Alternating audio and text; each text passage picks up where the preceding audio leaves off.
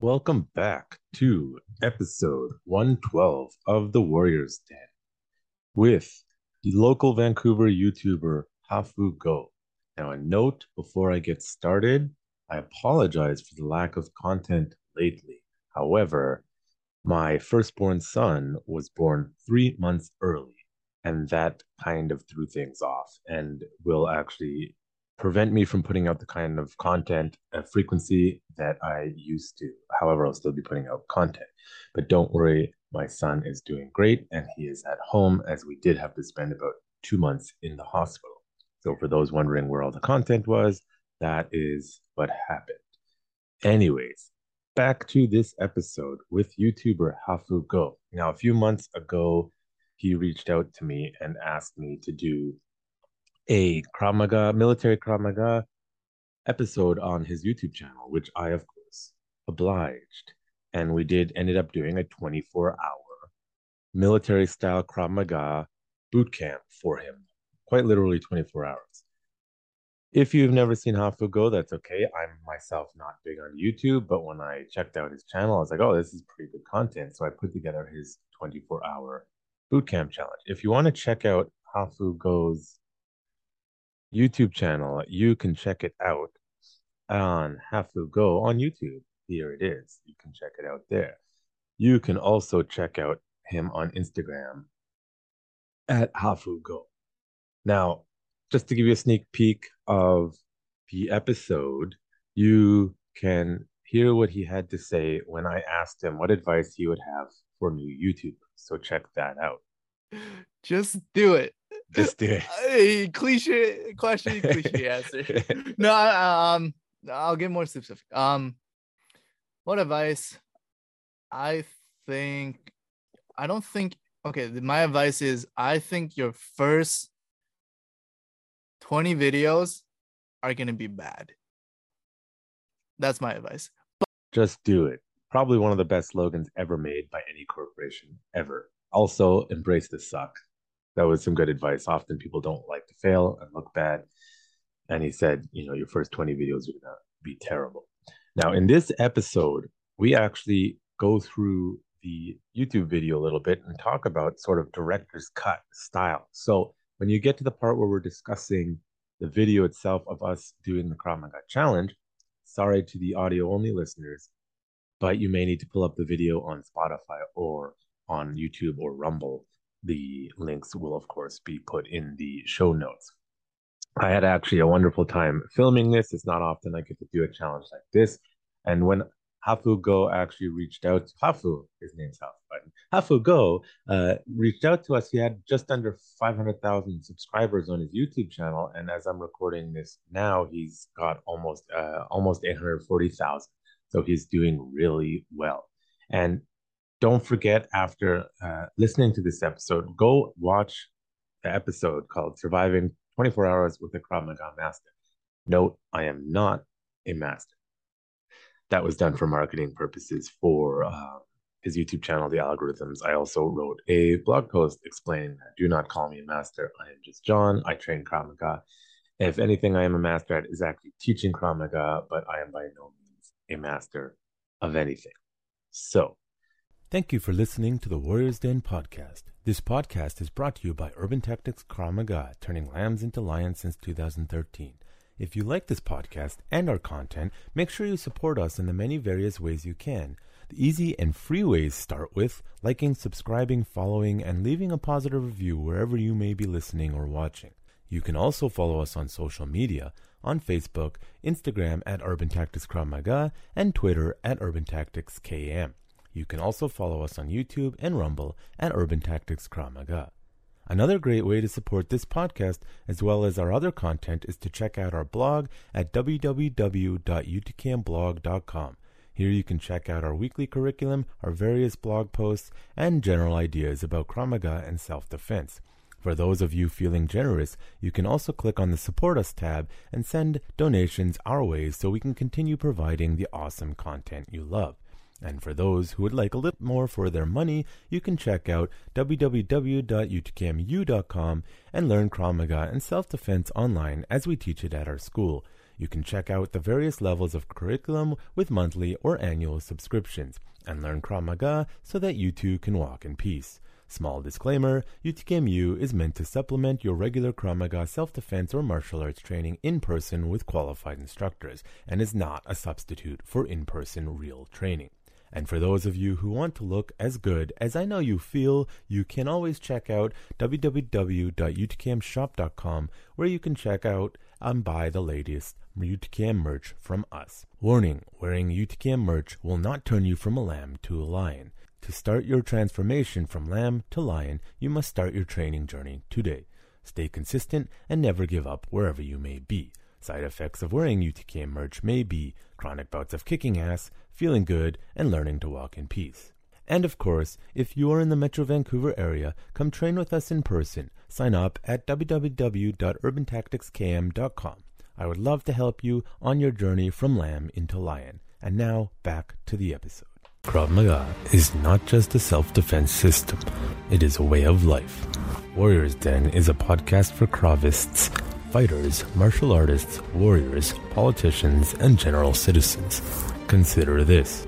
The society that separates scholars from its warriors will have its thinking done by cowards and its fighting done by fools. Thucydides. Your host, Jonathan Fader, talks to guests in an open and uncensored format about their fights, their philosophies, and their lives. No topic is taboo, and the conversation may start in one place and end in another. As the quote suggests, you cannot separate the warrior from the politics and the world around them, as a true warrior must be a student in all forms of art and science.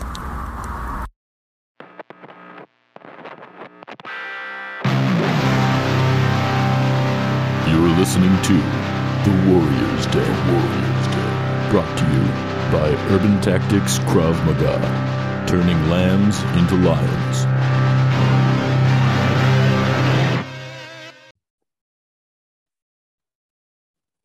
Okay, I am here with Hafu of Hafu Go, the YouTuber. How are you today? I'm very good, very good, very excited to be here. Awesome. More excited than doing the 24 hour challenge with me. That was a pain. that was more nervous energy. This is like excitement, happiness. excitement. Yeah, yeah I'm sure you, you didn't know it was going to hit you. So, for those who don't know, we did a 24 hour uh, uh, challenge for Krav Maga Military Boot Camp. But before we get into that, I wanted to kind of get to know you uh, a bit better. And let's start with the easy or complicated, depending how you want to answer it.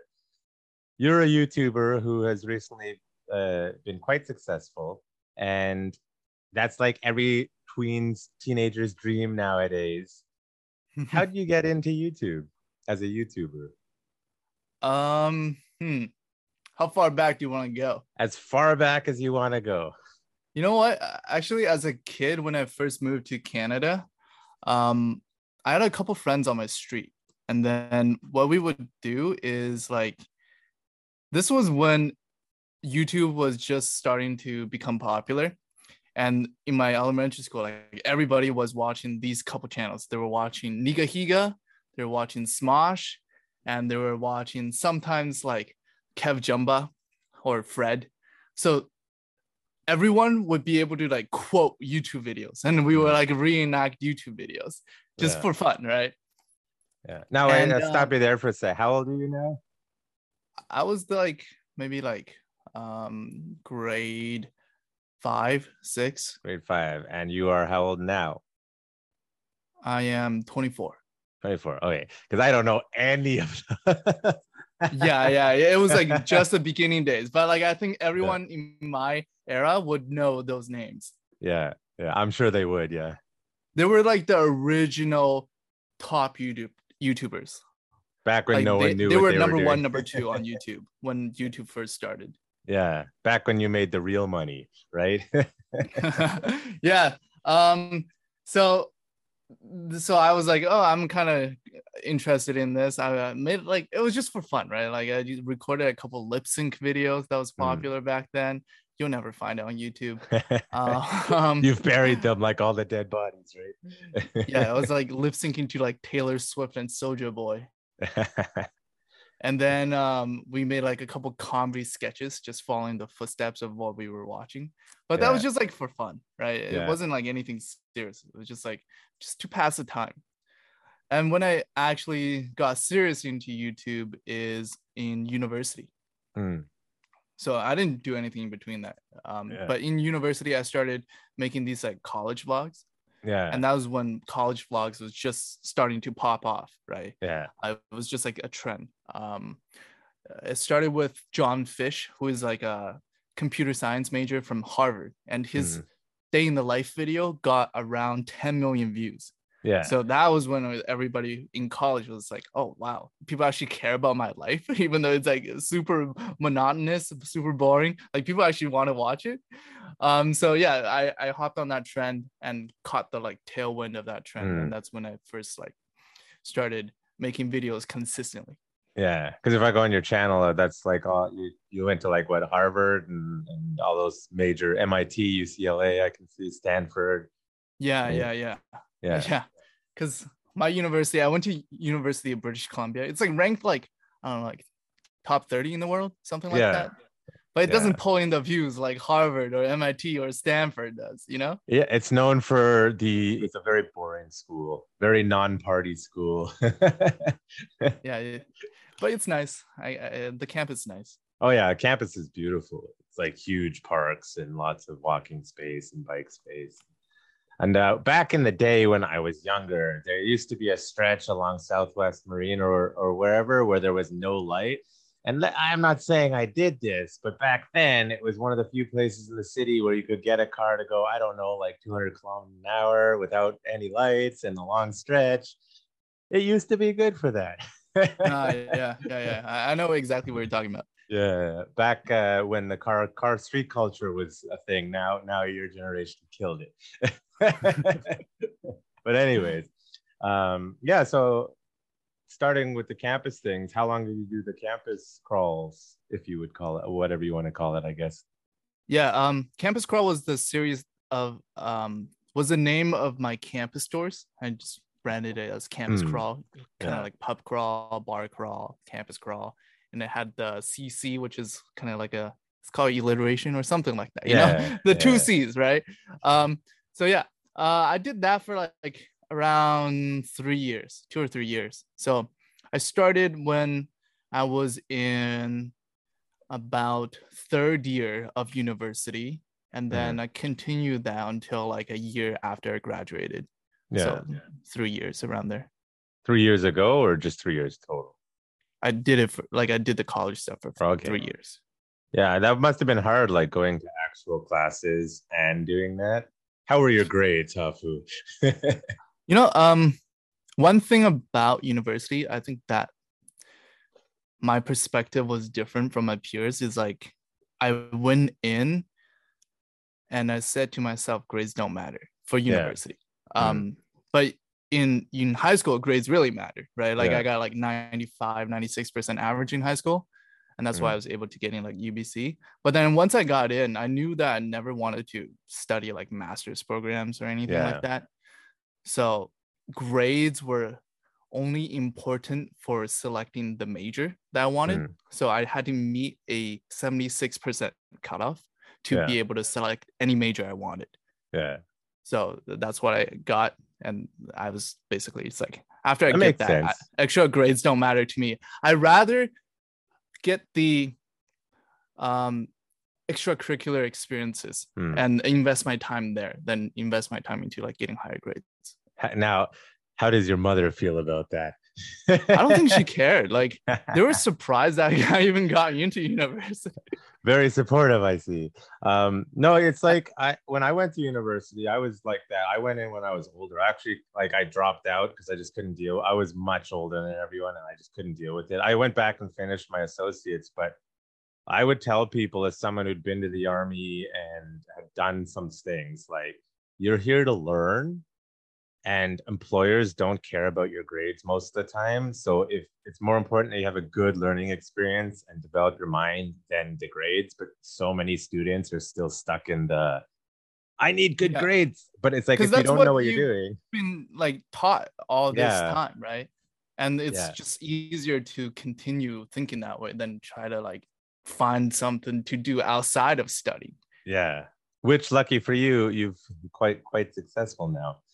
Now uh well, it was like one of my experiments. I tried a lot of different things, and Yeah. just kind of like stuck with me because I liked the creative process, and I saw that there was like long-term business potential as well. hmm, hmm. what was your major? I, I study marketing, Marketing. So it's it's correlated, like what you're doing now. but like- you want to know the reason why I study marketing? sure. Because I thought it would be the easiest major for me to like basically gloss over, so I have more time outside of class to do other things. and was it? Yeah, it was pretty easy. All the marketing kids are like, ah. Yeah, I mean, marketing is in many ways about sales, and sales in many ways is about charisma and personality, and sometimes, you know, sometimes misdirecting people. I never watched the show Mad Men. Did you ever see it? Oh yeah, I love that show. Yeah, of course you would. Yeah, like apparently those guys are actually the the, the real people, not the show. It was like they invented modern marketing. Like there was no such thing as marketing before those guys. Mhm. So it's like interesting how they go from that, and then it just turns into if you can't marketing ad dollars is like the core of all money making nowadays, like on the internet, like a huge percentage of it. Right. To the Yeah. point where if it's if you can't they're starting to do pay either paywall or that because nobody knows like how uh how to make money other than market and sell advertising or paywall like nobody's figured out the alternative yet Right. Well, Right. yeah, I guess. unless you have any ideas did you learn any marketing tips that you could uh I mean, if Yeah. you're categorizing marketing as the sale of any product, then like, yeah that's basically how you make it money anyway, right? Like, yeah, Yeah. you gotta sell stuff to make money. so it was an easy major then It was. It was very easy. Uh, um Um, we had like these final presentations that would be worth up to like 30% of our total grade. yeah and um a lot of it was like obviously there was like a write-up attached to the presentation but the presentation itself was worth a lot as well Mm. and i'm like decent at talking so like basically i got pretty good grades on on all those classes. You do realize in like a few years they'll probably call you back as like an alumni is look at the successful marketing student who marketed themselves and you're like eh. it was all and then they're gonna dig up this podcast and then they're like ah never mind we're canceling the invite. Yeah. No i'm sure they'll be it'll be great the moving on from the campus stuff though what was your next sort of phase from the from the college so um actually i was a little confused right because like Mm, I graduated. I was still making like college and then transitioned to a little bit like of study tips, productivity tips. mm, And then that was during COVID as well. So I couldn't travel anywhere either. So I Yeah. couldn't do my like campus tours. That was Mm. like the fun part of it. But um, so I was just like sitting in my room and talking to myself. And that felt really boring real quick. yeah I, I did that for about like six months and I was like, this like this is pretty like pretty boring. I I want I want to kill myself. Um I can So- relate for sure. I tried doing solo. I do solo podcasts once in a while, and it's just it's like uh because then you actually got to do research and you have to have all your notes up and you got to make sure you get it.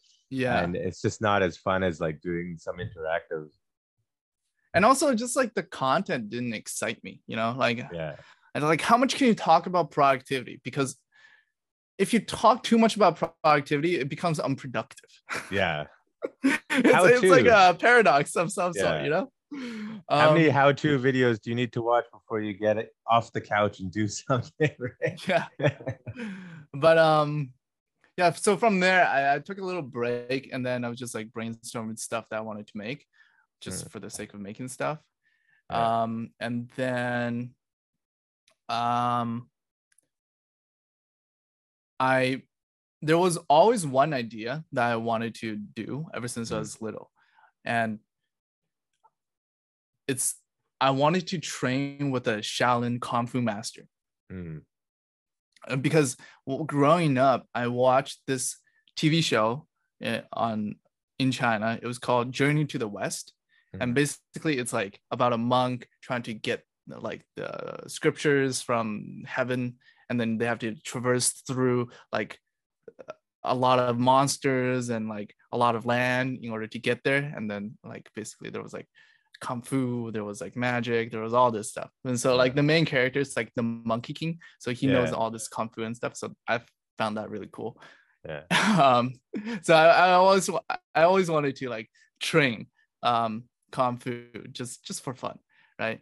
And it just so happened that one of my friends messaged me um because she like saw that I wanted to do this thing, and she Mhm. said like there's actually a Shaolin monk in Vancouver, well in Richmond, Yeah. And basically I reached out, and that was like what I made after um after the college stuff. And that's that's like your big breakout video. It's got like four million views now or something. Yeah, I mean, like it was a series of videos. I think it was like six videos total, and totally, uh, they have like maybe like 30 million views.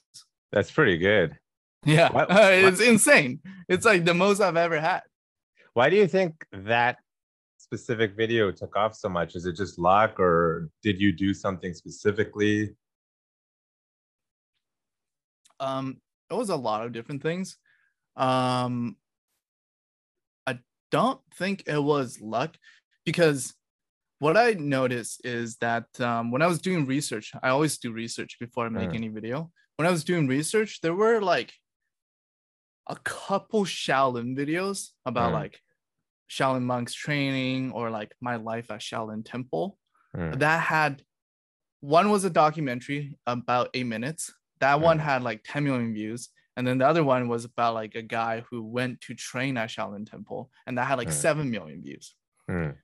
But then there were only like a couple good videos on this topic. So I saw that there was a lot of demand for this topic, Mm. but not a lot of supply. Mm. So I thought, okay, if I make a good video here in a format that was like specific to YouTube, Mm. then that could have potential, right? Because all the other formats, they were like, like, um, like documentary style videos. I made it into like a challenge video, kind of like Mr. Beast type of like Yeah. challenges. So it was more consumable to like a wider audience. So that in combination with uh, high demand and low supply, I think those made it like take off. That's I'm gonna come back to bite you in the ass with that comment shortly. I'll remember it. You'll see why. Okay. the um but yeah, I watched it and I wonder if it's like that they're very good. And actually me watching that and some of your other martial arts videos, I watched them and when uh your producer Sarah contacted, I'm like, how hard can I push Hafu? And I actually saw like, oh, I, I can I think I can push him pretty hard because I saw what you had done in the previous videos. So I'm like, ah, I'll be able to do that to him. it's good. Yeah, that Yeah. makes for good content.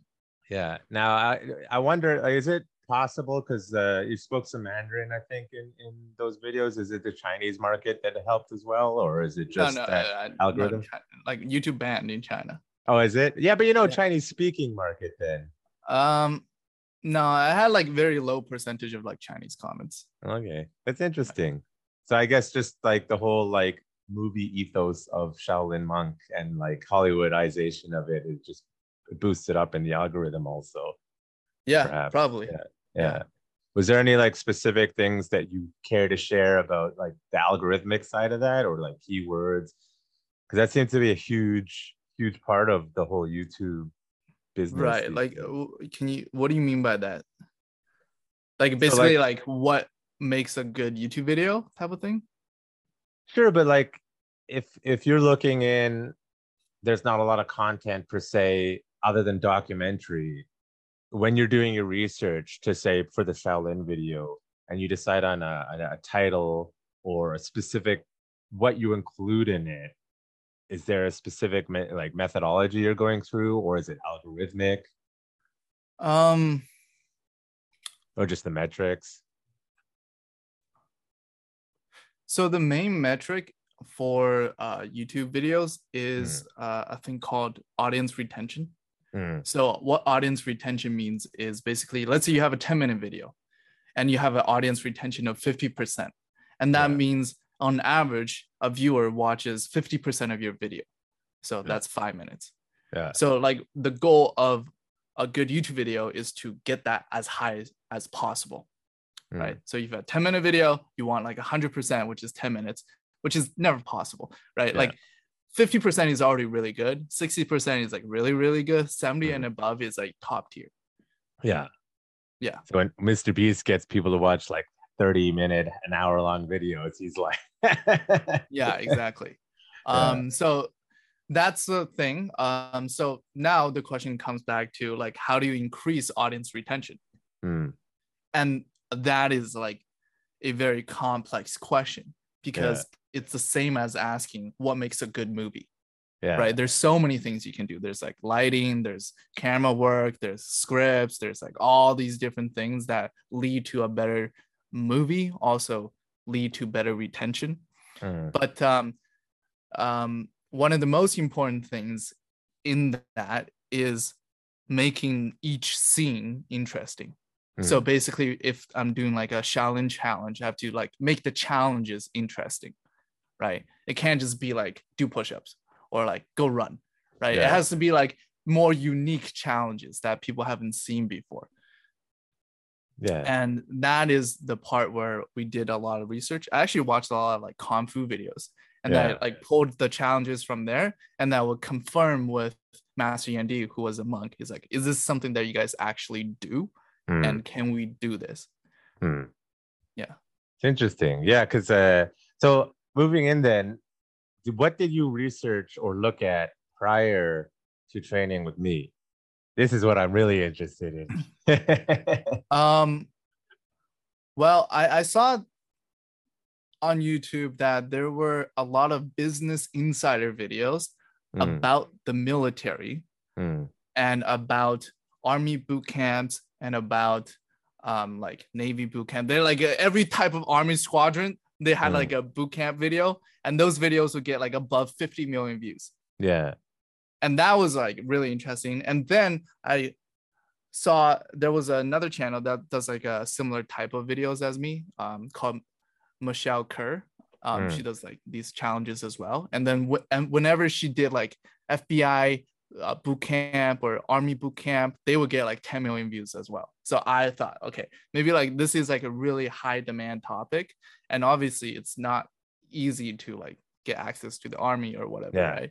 So um so that's what Yeah, because like, and you know how they say never look at the comments. I was looking at some of the comments. I actually think your the comments were very supportive of you, and I thought they were quite funny. But the one or two comments were like, "That's not really a boot camp," and they're technically right because what you did with me was more of a Krav Maga military boot camp than right, uh, right. like a military focused boot camp.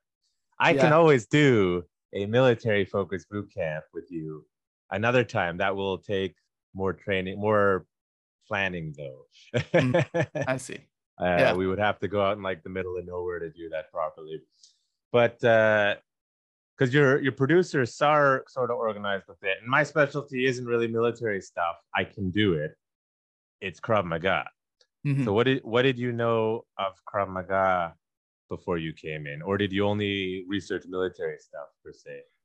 Um, I knew a little about uh, Krav Maga, not too much. I, I just knew that it was like for self defense, and I had like Yeah. a friend in university who was in the Krav Maga club at UBC. So Mhm. like she would sometimes like talk about like Krav Maga stuff, Yeah. but like I I um, didn't know too much. Yeah. Yeah, that's that's very common. That's why I made the comment earlier about it's going to come back to bite in your ass because if you look up Krav Maga online, there's actually not that much good quality content publicly available. And you didn't put Krav Maga in the title. Yeah, maybe I maybe I'll consider changing it because it's not doing so hot right now. yeah. Yeah, if you put like surviving 24 hours of military Krav Maga training, it's Mm. a bit more representative of what we did. Um, but with that being said, you know, that's a technical communication, whatever. How did you enjoy the, and for those who saw the video and it was edited down to 20 minutes, Hafu actually did 24 hours, if not a little bit longer. Uh, and just so you know, we were actually all very impressed with you and how you performed for someone with little to no experience. So you should feel proud for sure. Thank you. Uh, how was that? And, I do want to go through the video sort of and, and break it down, but before we show people, how how was that for you? Like, go into detail. The, the Right, blood, the um, sweat, the tears. it was it was intense, man. Um it was a lot. It was pro it, it was the single hardest challenge I've done for my YouTube videos. Yeah. Good. Um, yeah. and it was like a lot more than what I was expecting. I was expecting like uh, decent hard, but Mm. like the hardest part about it was just like the non-stop exercises yeah. because we we would basically like do how many did we do like uh, we did like like six full on cardio and strength like workouts in like 24 hours Yeah, mostly body weight, so it's okay. But uh yeah. but it was like did- intense and it was like explosive and it, it was like a lot more cardio than i'm used to Yeah, it's not. Well, it's both anaerobic and cardio. It's more just like you know the saying. Have you ever heard the military saying, "Embrace the suck"? yeah yeah And it's kind of what it is. It's it, eventually it's just so like brutal. The the earlier you can accept that this is just what's going on, the happier you'll be. Versus if you're like, this is terrible, I can't keep doing it. Granted, you knew this is over tomorrow, this is over in a few hours, which makes it a lot easier. yeah Uh, but like what you what I made you do, I guarantee you, a lot of people would quit on me. Right. I can't quit after you finish Yeah. making the video. Yeah. That's also like added motivation. Yeah, well, there's that. Yeah, I need the footage. You know, if that's your motivation, then great. But it, it would be very easy for a YouTuber to be like, "Listen, could you like make it easier for the next ten hours?" And he's like, uh, "I can't do that," because you came in and you're like, "I want to do like a drill sergeant thing," and I'm like, "Okay, I, I mean, I can do that," but. As you as you got to know, I'm not really someone who like screams at people at the top of my lungs. I but as you've learned, I don't need to do that to push you to your limits. yeah, that's true. Did you? What's the one thing that you learned that was like, I'm so happy I learned that, like, stuck with you?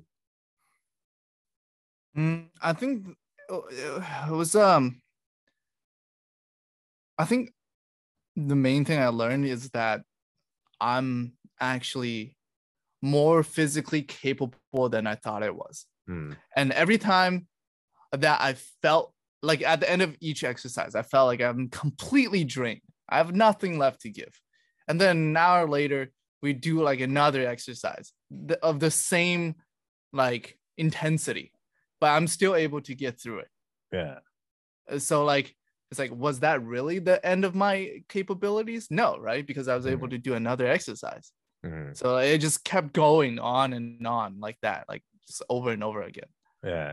This is where the internet's probably going to get mad at me. Is I totally agree with you, but it's like, yeah, do you know who David Goggins is at all? Yeah, yeah. Yeah. So- like props to him people like him like they drive me nuts a little bit because they sell something that while true and extremely motivational and positive to a lot of people is actually very dangerous because like in his case uh, he's a former navy seal and he's run, runs ultra marathons and if you read his book he talks about it a little bit but he has like three failed marriages you know the Navy SEALs actually don't like him very much because he's not a team player. He had a heart attack during a marathon, like he's wrecking himself physically.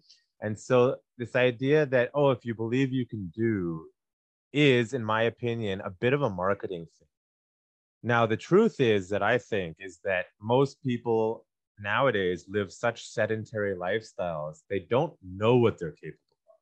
So, it is true, you don't know until you try you don't Mhm. know what your limits are until you've pushed yourself and found out what your limits are because a lot of people might find out oh i'm a lot more athletic than i thought i was if you try And then other people like myself is you know to the average office worker who doesn't exercise at all they're like oh my god john's such an athlete and i'm like oh my god no i just made a healthy lifestyle have you seen athletes? I'm not an athlete.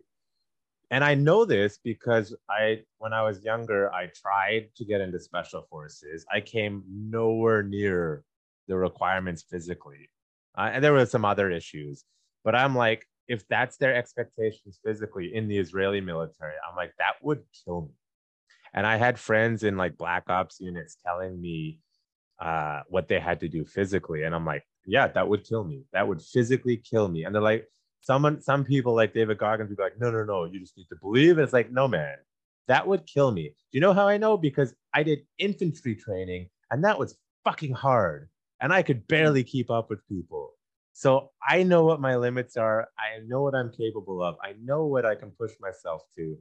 I'll do it if I have to, but I'm not an athlete and I don't enjoy it. So in your case, you probably just were never pushed your whole life physically. Right. And now Yeah. you're learning, oh, I'm a lot more capable than I thought I was. And that's great.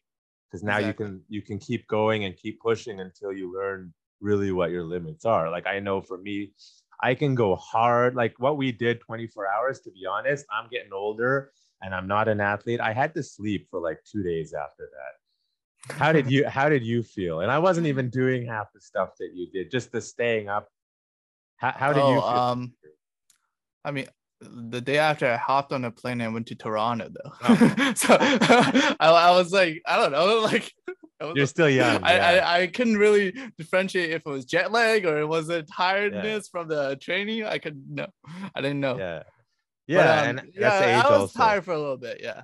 Yeah. When you get older, and I like I'm not that old, I'm like 35, but it, it you start to hit this point where you can't do that all the time. So now is the time to like push yourself to your physical limits and and and build yourself up to sort of like a higher baseline so that Yeah. when you get older it's a lot easier. Like I started really late. I started martial arts when I was like 20 and I regret not doing it a lot earlier.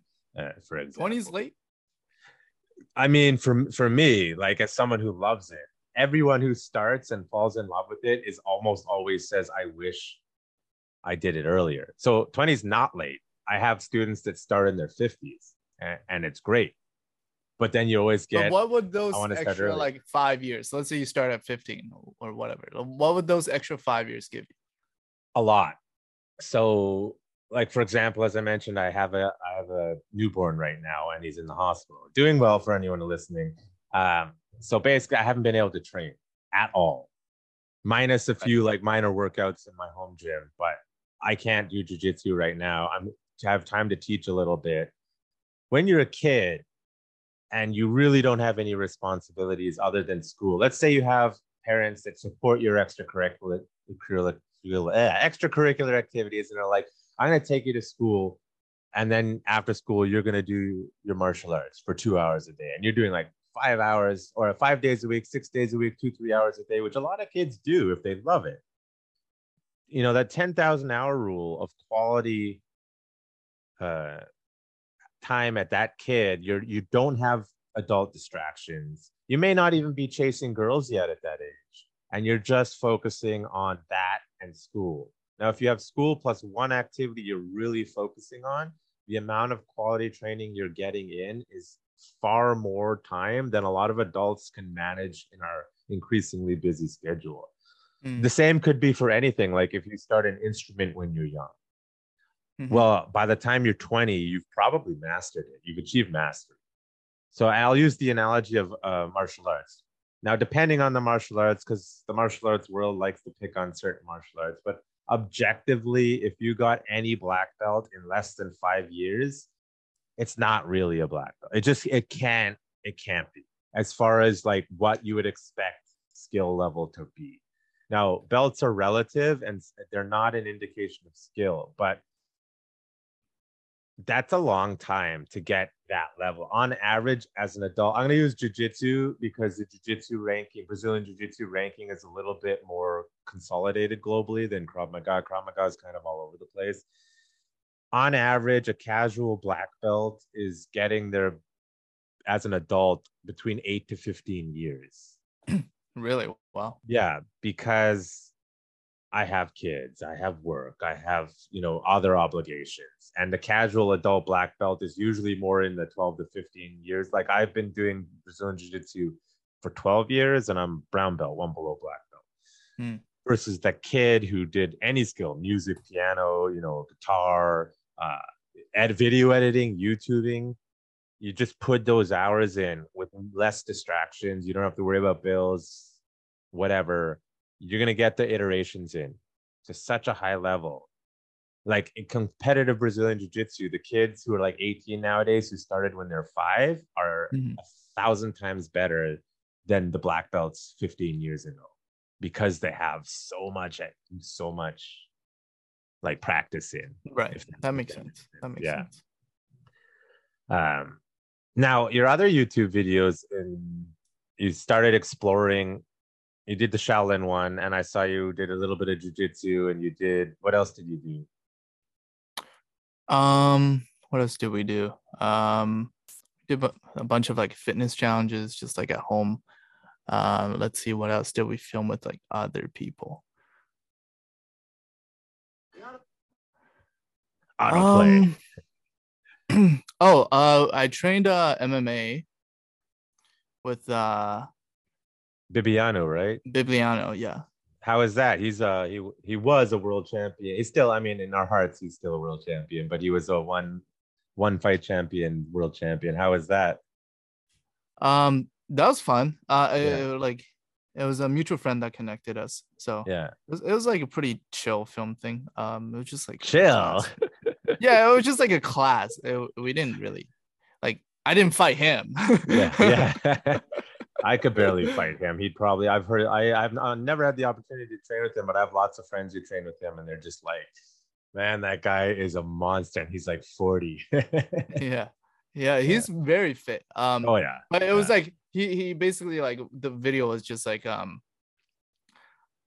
Uh, we had we had like four friends, and two of us were trained by Bibiano, and then the Mhm. other two were trained by um Josh, who was a Yeah. kickboxer. josh Jauncey Yeah, exactly. yeah, yeah. Also a world champion kickboxer Yeah. So we were like basically doing like a matchup there. so uh, we didn't fight the pros; we just fought each other. which is probably appropriate yeah, yeah, because in, in the jiu-jitsu one you got tapped out in like 30 seconds right exactly, exactly. he was being nice Yeah, yeah, yeah. so training all these martial arts uh which one's your favorite so far or which one do you want to train more of Um, I do see a lot of similarities between Mm. all this stuff. Um, the favorite. Hmm. i won't take it personally I honestly, I, I would say I don't, I don't particularly, I don't particularly enjoy jujitsu. It's a little too much Mm. choking for me. too much choking yeah, like my throat hurt for like yeah a week afterwards. well i'll tell you i Krav Maga training depending on who you train with it'll feel like that too i have one instructor i couldn't talk for a week after training with him um but jujitsu is actually a tough one because it takes like it usually takes six months for people to like okay i love this because it's so complex compared to Mm. some of the other stuff and yes I can choked out a definitely see how like people can really dig into it. It's kind of like a little chess game, right? Yeah. It's also strategic as well, in addition to like physical challenges. Yeah. Oh yeah. I love ju- I like I tell people uh my passion is Krav Maga, but my love is jujitsu. Like I love Right. love love jujitsu. Jiu-jitsu is your like side bay. Yeah, basically the side. Yeah. And in between some of these martial arts videos, you did stuff like I dated seven girls in seven days and I and, and whatnot. Were, were you these things that you just wanted to do or things that you like those sort of random filler videos? um that was a time where I was like trying to experiment with like different video topics and formats and stuff like that. So uh, yeah, it was just like stuff I wanted to try. Um, I've always enjoyed watching dramas, uh, particularly like Chinese or Korean dramas, Yeah. and I always wanted to be the star of a Korean drama show. So you But made no one has invited me yet, so I just said, you know what, I'll just make my own Korean drama, basically. Yeah, I mean, I thought those were pretty. Like, I'm not a YouTube person, but like when when you Star what reached out to me and was like, "Hey, you want to do it?" and I'm like, "Okay, let's take a look." And I watched some of your videos. I thought they were fun. You're very Yeah. entertaining. I think. yeah. if I was into it. but uh yeah they, were fun um uh, a lot of technical challenges in terms of like scheduling the dates and stuff but it was Yeah. fun Scheduling is one of the hardest things to do in general, I think. yeah Well, what are your plans now like for your channel? Are you gonna continue with the like martial arts trend or just go with whatever hits? um well uh, less so like focus i'm not really like a martial arts channel i would say Mm. um more of like a general fitness challenge type of thing um so just like basically what we want to do is just like take on different challenges that push us beyond our boundaries go beyond you know um and fitness is a part of that martial arts could be a part of that there could be like other challenges we come up with that could be a part of that maybe it's something that challenges us mentally or emotionally i don't know stuff like that but in the short term it's mostly fitness challenges Yeah. Yeah. You should uh, when when well if you travel, you should see if you can travel. Uh, oh, I am totally blanking on his. You should go down and train with uh, Tim Kennedy down in Texas. Do you know who he is? no what does he do Tim Kennedy is like the craziest American guy, former UFC fighter, former Green Beret, Army veteran. He runs Sheepdog Response, and he does. He's like American badass, like slash psycho, like fighter. He does all sorts of stuff like that. That would be super cool. Like go go find. Did you ever? Mm. Did you ever see? I I know you say you don't want to do martial arts per se, but did you ever see the show Fight Quest or Human Weapon? It's getting pretty uh out of my domain no out of your domain. Yeah, so they were like, they- you may still be able to find them, but they're like these these martial artists who went around the world to train with different martial artists, and then they like looked up the top people in each field and like did all the challenge. Very similar to what you did. And, you know, it's like it was a long time ago, like 15, 20 years ago, i maybe. think i was like i was barely born Barely born. You're just a baby. Yeah. Showing my age. and i wasn't even in this country so i don't think there was any way i could have seen those Yeah. No, but that would be cool. Like, because if you like to travel, but and you like the challenges, just finding Mhm. like the top people in in the all over the place in different. it's called human weapon Yeah, human weapon. I don't know if you find them on YouTube. Probably they're like bootleg version because Yeah, they were yeah. like originally on like the, the History Channel. They were really Right. good. Actually, it's actually because of those shows I got into Krav Maga. I I uh, was watching them and I saw like the hardcore challenge and I was like, I want to do that one day. Mm. And then I ended up going to Israel to join the military. Never traveled to do the other stuff, but it's like Wow. it's it's it's like a cool thing to do. I think. This is actually kind of similar to my YouTube video because they went to the Great Wall of China for one of the episodes. Yeah, it's like cool. Like I find it fascinating that you had never heard of these and you didn't even know these things existed per se. And then you came up with the same idea down the road. And and often people forget like people can have the identical ideas without even knowing about the other thing. Right. It, What was the other show called? uh Fight Quest. I Okay. think. Yeah, Fight Quest. I can't I liked one of them better than the other one. Uh because in one of them, the one of the hosts was kind of whiny and was just always complaining. But I will say both of them did a Krav Maga episode. And in both mm. of them, like the the staff or the the host said the Krav Maga episode was the hardest one they did. Because I feel oh. like, Wow. you know, editing magic, like you said, like, oh, training with Bibiano, it's like, oh, we did a chill session, like, you know, a couple hours. And then that's what they expect. Like, even with these like karate masters, they're like, oh, yeah, we'll train for a bit, then we'll meditate and sit, and then we'll eat some rice and sit. And then, and then the Krav Maga ones are always like, okay, 24 hours, let's go. Oh, a week? Great. You're not going to stop. Let's go. yeah. like, that's the Krav Maga way. Yeah. So that's cool. So you're just kind of gonna go with the flow, I guess. Do you want to do YouTubing for the rest of your life, or is it like a temporary thing? I would say YouTube, well, at least some form of media will probably be a part of my life um, Yeah. for the rest of my life because I, I like making content, um, making entertainment. It's fun. Um, and obviously, I'll probably do more than just YouTube. Hmm. It's like one thing I do like outside of YouTube It's just like I, I always wanted to build businesses outside of YouTube, but Yeah. use YouTube like to funnel into the businesses. Like Mr. Beast, like he like if Mr. Beast is actually pretty inspiring. Same with Logan Paul. Um, because Mr. Beast like built adjacent businesses called like Beast Burger. He has like Mhm. over a thousand restaurants. They're virtual restaurants, but Yeah. still like a thousand locations delivering your food is pretty cool. And then Logan Paul, he has like so many different companies. Like he has Yeah. like um his like marketplaces where you can trade collectibles. He has Mm. like um Prime, which is like a Gatorade competitor. Like that's the scale of things I want to do. And that's like pretty, pretty cool to me. it sounds like it's like you got to build the brand and then once you build the brand and have the followers then you can kind of do whatever you want with it right Yeah, I mean, you don't have to do it that way, uh, because obviously you can just go into business. What they, what they, what they do is like they just have strategic partnerships mostly. Mm, It's like someone else is actually running the business, um, but they just promote it and maybe they give like creative guidance for like Mm. marketing and stuff like that.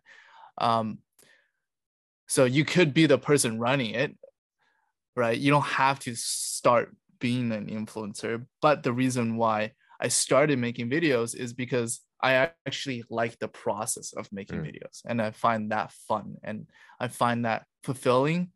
And I think right now, it's a really good way for me to learn things. I can mm. try a lot of different things, record them, make make that like a part of my job, make my personal growth a part of my job while I try Mm. to figure things out and what business I want to build. And later I can go more into the business side.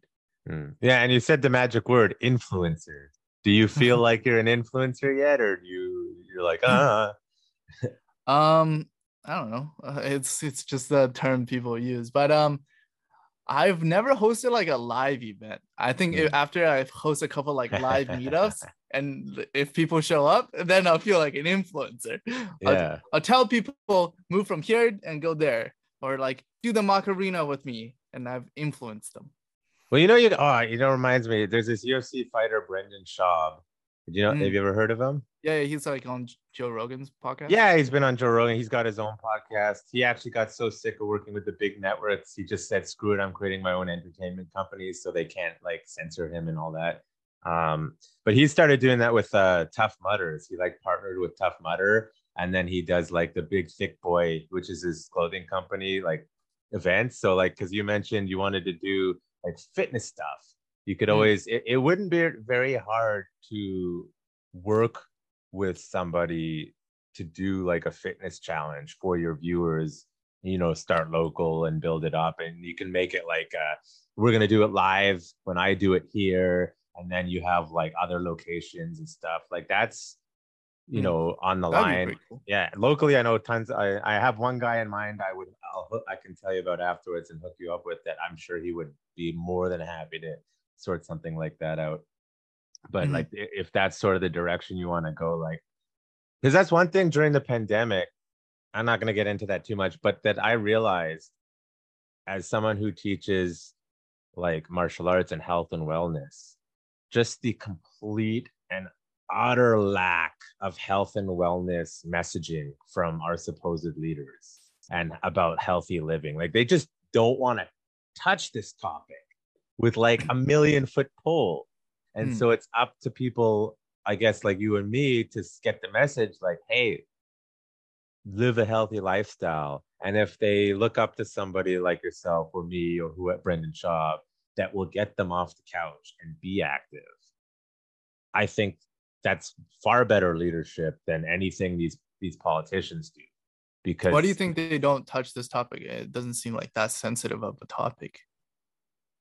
here's where I'm going to be the jerk. Fat people vote too. And Mm. they don't want to hear that they're living a very unhealthy lifestyle. And it's not as bad in a place like Vancouver, but let's say American. Sorry to my American friends. And yes, America's where the money's at.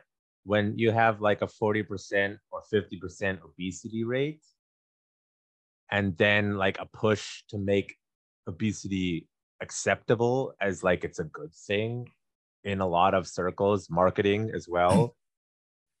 and politicians they tend not to ever want to answer that question they'll deflect when it's just unquestionably like you cannot argue based on data based on knowledge that eating well like eating whole foods and an active lifestyle. It doesn't need to be an athletic active just active will Mhm. make your life so much easier and better. And yes it's a little bit of hard work but you're looking at like all the tech guys now. All the tech guys except elon musk are getting in shape. Because they are realizing like if i want to live longer i have all this money and i want to live longer i need to take care of my health. Right. they're talk the tech guys are starting to talk about it now why why are the politicians not and and you know i personally don't like the fact that people vote for people who look completely unhealthy like i just i don't want that to be my leader Have you, know. have you seen the clip of Joe Biden riding the oh, bike? That's the Oh, yeah. funniest thing I've seen. that's one of many one of many like he he stops, full stops on a bike, yeah just like casually, right? He's not even Yeah. riding that fast. Full stops on a bike, yeah and then he's already full stopped, yeah and he tips over Yeah. for no reason. it's so funny and so sad. He's he's clearly not quite there in the head anymore. And it's like this is the guy they voted for.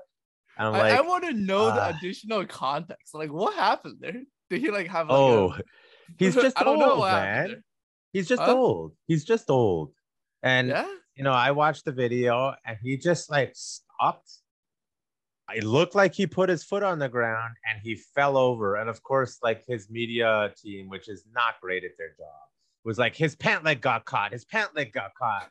And it was like, okay, well then who dressed him with pant legs that are gonna get caught in the bike because you know they have bike clothes for that, right? Hmm. And uh, It- it- I by the way, his pant legs were not anywhere close to getting caught. did not look like it. He's just old, man. Like they were trying to, and the funniest part about that is my understanding was they were trying to prove how young and in shape he is because people are going after how old and unhealthy he is and how he shouldn't be president because he's not there. That's the most ironic thing I've ever heard. It's I thought it was hilarious. And, and there's there's other things he's done that are just like like face palm. I don't have uh, a thing, but you know, and, and and as much as I dislike like our current Canadian Prime Minister, I will give him, and I really don't like him for many reasons. I do. I will give him respect for he actually lives a healthy lifestyle. I'll give him that. And because on the topic of we're talking about this, is that I just want to see more people in leadership positions being physical. You don't need to be climbing Mount Everest. I don't even want to do that. Just say I go for walks every day. I jog, I bike, I do this. And, and not because you're pushing some green new deal type uh, environmentalist thing, but because you want to support healthy lifestyle living, which will make it will actually help those other things that people like, which aren't necessarily bad, but I just think like the messaging is wrong. Like Yeah. eat well, live well, and you'll have a much better lifestyle. Uh, and I, you know, looking through the comments on your videos, some of the people are like, I did 100 push-ups because of that, and I Hmm. did, uh, you know, I I decided to do something, and you know, for every, and you will get hate on the internet. We can talk about that. Uh, again, the comments I saw were generally pretty positive on the video that you did with me, but it's like those, That didn't go viral yet. yeah, yet, Once yeah. it goes viral, that's when you get the hate comments. Put, put Krav Maga in the title. I guarantee you, Uh, yeah, I'll- I'll it'll it. it'll shift things. But um, Um, I I just want to touch uh, a little bit on the healthy t- topic. Um, Yeah. So I actually haven't been healthy my entire life. Like Mm. when I was a kid, and up until I was in first year of university, I was like the most unhealthy person ever. I I, I would drink Coke, like a Mm. two liter bottle of Coke in like uh I don't know a couple days. I would eat uh, sugar. Like I would um I would eat McDonald's. Mm. Like as, and the main thing is I didn't know they were bad for you. yeah, I I thought it was good for you. Like I I didn't know anything about nutrition, yeah, right? Like McDonald's, oh, it has chicken, good, yeah. chicken, good, right? like It's I didn't know like if it's chicken. processed food. It's like I didn't know anything about this, right? Mm. Um, so I just ate whatever I wanted. Um, and then I didn't work out either. But Yeah. then in first year of university, like I started working out because I was like, I wanted to. Well, actually, there was a couple reasons, but the main reason is like I felt a lot of brain fog.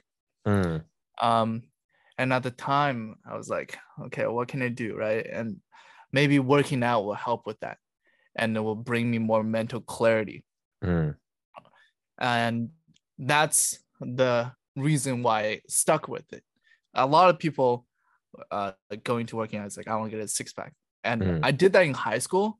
But then Yeah. usually when I had that motivation going to like working out and being fit, I would not stick to it. I would try it for like a month, two months, and then I would like quit, right? Because Mm. my motivation was to get a six pack. Whatever, I got a six pack. Now what? I'm done, Yeah. right? But if my motivation was like to get more mental clarity so I can do like better work, right? If so I can think better, so I can process things faster, be smarter, then that's like an ongoing motivation. And that's Hmm. what kept me going through like all this years of working out.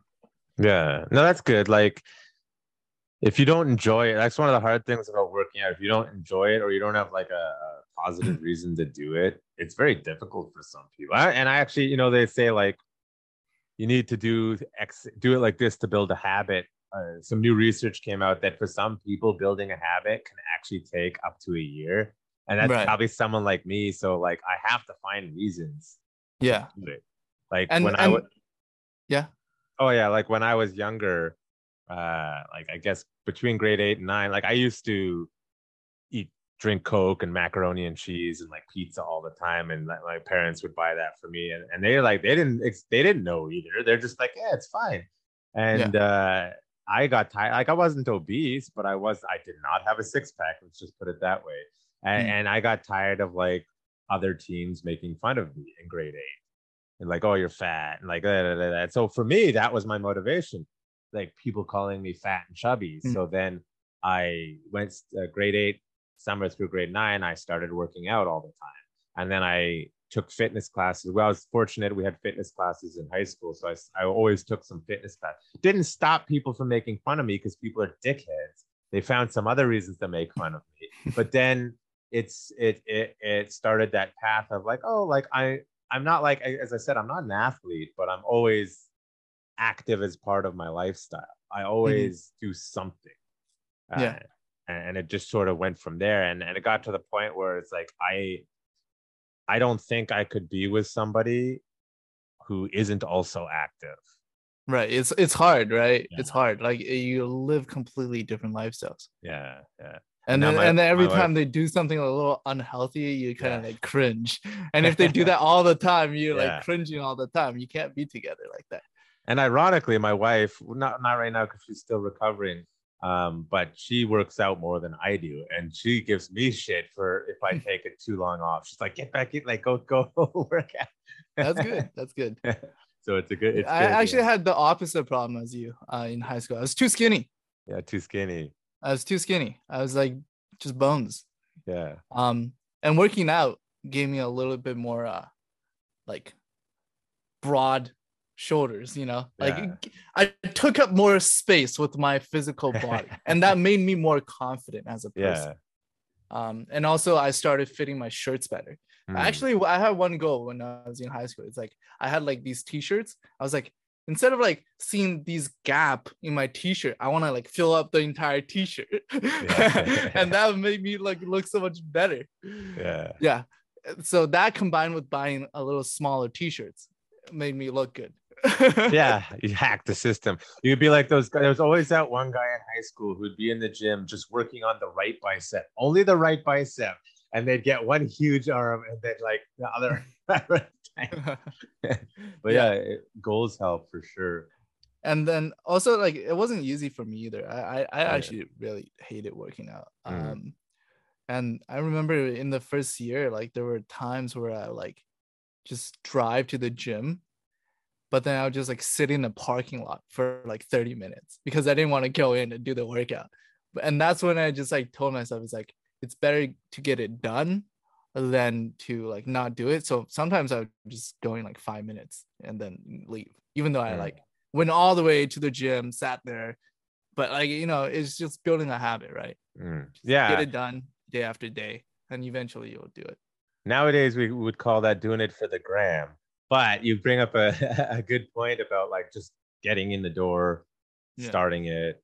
Yeah. Then eventually you're like, okay, I'll lift things. If there's a good trainer at the gym, they'll be like, hey, kid, like, why are you standing around? Like, come do something. No, I was I was sitting in my car. I was just like, Oh, I see. yeah, I was just like sitting in my car. It's like on my phone. It's like "Ah, I don't really want to go. Really don't want to go today. yeah. But I, it- I would like contemplate driving away. I'm like, if I'm already here, might as well go in for five minutes. And that's what I would do. Well, Sometimes I stay for longer, sometimes stay for five minutes. Mm. Now, with that being said, like obviously you're doing these workout challenges for YouTube and martial arts challenges, which are physical. What's your like? What's your when you're not filming? What's your like normal fitness routine like, if at all, or is I- it just, I Go to editing? the gym. I just go to the gym. Um, just like normal workouts. Like community center gym or private gym, or like what's the Um, vibe you're I going just- for? Just like I mean, it's just like uh like it's like fitness world. Fitness world. Yeah. If they changed their name like five times now, I don't even remember what those Yeah, guys yeah. are going by nowadays. Generic, yeah, generic 24 hour gym type place. Yeah. Better than nothing. 'Cause, You walk people like me, I walk into gyms like that. I'm like, uh, they don't have any of the equipment that I like I want. It's just the machines, Right. which I used to use, but now I want like the free weights and I want to do Right. like lifting and stuff. But it's still good. Like uh, I've some of my clients like that's all they have. So I get them started in the process of like working out, and then I'm like, hey, can you show me your gym? And then they'll take me there, and then I'm like, oh yeah, we can do this. And for them, that's like it's five minutes from their uh their house and that's perfect for them then i have you know you get the really fitness bros they're like i need a specialty gym Mm, I see. when, when- when you get really really into that Yeah. i forgot to ask you the sun is Yep. bugging him if you can see the video he's like ah so he it's not good for video, you know. It's too Yeah. bright.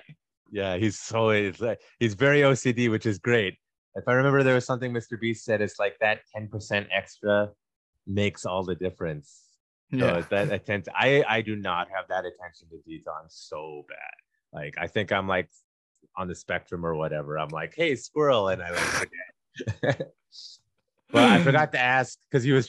I think he's like trying to kind of hide it, but on video he was limping with crutches earlier. So what'd you do to your ankle? um I haven't talked about this publicly and the video hasn't come out yet, but I, I think I can talk about it. Um Yeah, video will be you. out in like yeah, it will be out soon. Um so basically I broke my ankle while filming a video. Hmm. Good effort. Excellent effort. Which means Hafu does his own stunts. Yeah, yeah. I can't afford a stuntman. Yeah. It'd be like Jackie Chan who only does his own stunts. Yeah. Um so the video was I trained like Tony Hawk for seven nice. days. And it was my first time skateboarding. Obviously, Mm. I've like I longboarded before, but then Mm. like I never touched a skateboard. Hmm. And all I would do was like I would use a longboard to get around, right? So like skateboard was a completely different thing.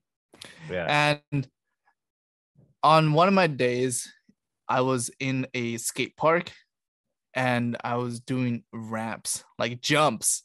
Hmm. You know, those like U-shaped ramps. Yeah. Yeah. Uh, like the half pipe or like the bowl? Probably Kinda- half pipe, I guess. kind of like a half pipe. Yeah. Yeah, kind of yeah. like a half pipe. And I actually, at first, I was like super scared to go down it. Hmm. And, and then I did a couple successful attempts where Hmm. I would go down and then I would like land, right? But it wasn't cool enough, right? It didn't look cool enough. Like, Yeah. like it looked okay, but it didn't look that good. And then my videographer saw, um, he also he was like, I'm like, dude, should I try again? He's like, you know what? If you're up for it, try again. It didn't look that good. I'm like, you know what? You know, YOLO, let's do it. yeah. And this last time, I was like going all in. I like I went full speed because like the thing is like in order for you to jump higher, you got to go faster when you go down, right? Yeah. So this last time I went full speed down the ramp and uh, everything was going well. But when I was like going up the ramp, that's when shit hit the fan. yeah. I fell off my skateboard Mm. and all the momentum from going down went into like basically I fell off my skateboard, my ankle uh pushed into the ramp Ooh. itself Yeah. and it twisted like 90 degrees oh. and basically right after that my ankle and my foot was just like dangling Oh. it was like completely dislocated You got it all on film, right? All on film. of course yeah yeah it's all on video it's all on video um, Good. and the worst thing is like we called the ambulance afterwards Mm. but that day i don't know what happened but like the ambulance was like super busy so they were like you know what we'll get to you just wait right Yeah. i waited like 20 minutes Yeah. no one came all right well, uh, we're like okay they're busy right 20 minutes pretty normal we waited like another 20 minutes no one came Yeah. called again they're like Mhm. we're sorry we're really really busy and by the end of it i waited 90 minutes Mm. Yeah. and still no ambulance came Yeah. so I just looked at sorry. I'm like, bro, like let's just go to hospital ourselves. Yeah. So like a couple of the staff and my friend Sar, they basically like carried me Mm. into the car and Yeah. Sar drove me to emergency. Yeah. That's uh, I I don't know, like when you felt a while ago, you know, uh a lot of people are like don't understand how screwed up the Canadian healthcare system is. Like I like the free healthcare, although it's not entirely free, but it's still good, but it's so mismanaged. A while ago, they actually said, don't be shocked if an ambulance doesn't come. Did you know Mhm. that? You now you I found didn't out know the hard that. way. I was Yeah. very shocked that an ambulance wouldn't come. Yeah, because they just don't have enough. I mean, they treat the, the the like the paramedics love their job. You either love that job or there's no way you can do it. But they get paid like crap. There's not enough people who want to do it. Like I have several paramedic friends. Like you have to love that job because Yeah. it's it's like a rough job to do, and there's not enough of them. Just like there's not enough nurses, not enough doctors. Like I've I, I I've been in the hospital for the last two months. Luckily, we're in a specialty unit. Even if they're understaffed, there is enough people there to manage. When we were in in the maternity ward, it was like, "Where's the nurse?" They're like, "They're Mhm. coming, they're coming." It's like 30 minutes later. We're like, "This is kind of an emergency." Like, and we were Yeah. like getting very angry, and we we were already in the hospital too. Right. So it's like, you know, that's another thing on that on that health topic. I always tell my students you you got to learn to be your own doctor, right? Obviously consult with doctors as needed, but if you are able to solve your own health problems, granted, you need someone who knows what they're doing to set your ankle properly. So yeah, yeah, I don't think I could have uh But- could have popped my ankle back in Yeah. place. it's possible. Technically, I know how to do it. I've never done it before. I would be very I nervous. I probably wouldn't trust you with that. I wouldn't trust me either. But like I know how to do it. Uh, but yeah, it's one of those things you kind of want someone who knows what they're doing, has done it before. I had a student, it wasn't in my class, it was in jujitsu. She is a nurse, she's a senior nurse, and she popped her knee out. They carried her over to the side, and you just, she's like small Filipino girl is just sitting there. And I looked at her, and she just grabbed her own shin and popped her knee back in. oh wow, She's like, That's- eh. that's brave. Nice. it's like right out of the movies.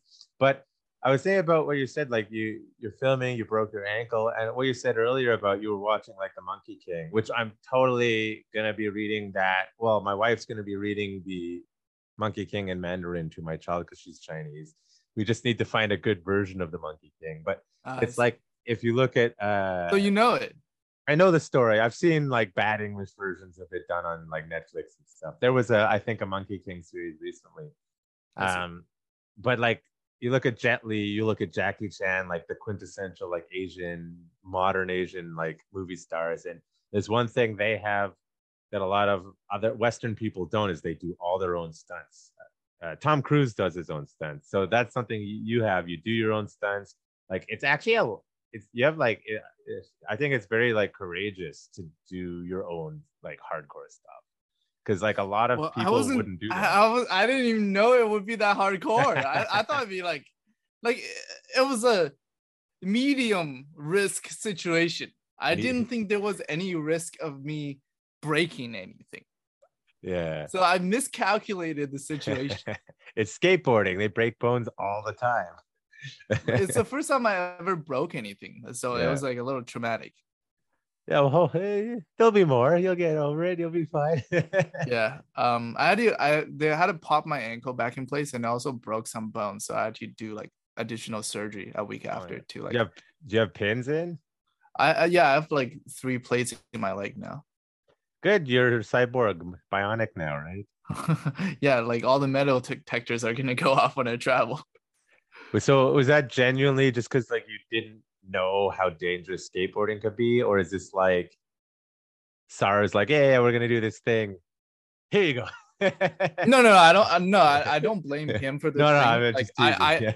I. I, it was completely my idea to do the ramp, Mm. and I didn't think it would be dangerous because I've already done it successfully twice, Mm. just not well. Have you seen the movie Jackass? yeah, it's kind of like that. It's like it's always the last take. You know, they're like just just one more, like boom, and that's the one they get hurt. yeah, that's true. That's true. no, but like I have mad respect for you because, like you said, you're not athlete. You're not never really in that. And you're just like, okay, let's, let's I need to get the shot. Let's go. Let's, let's go. Like as I said, a lot of people would have quit on me, and you didn't, and we pushed you. Like at the end of the, I know, I know before, like at the tail end of this, when we've run out of things to talk about, I'll pull up the video and we'll go through.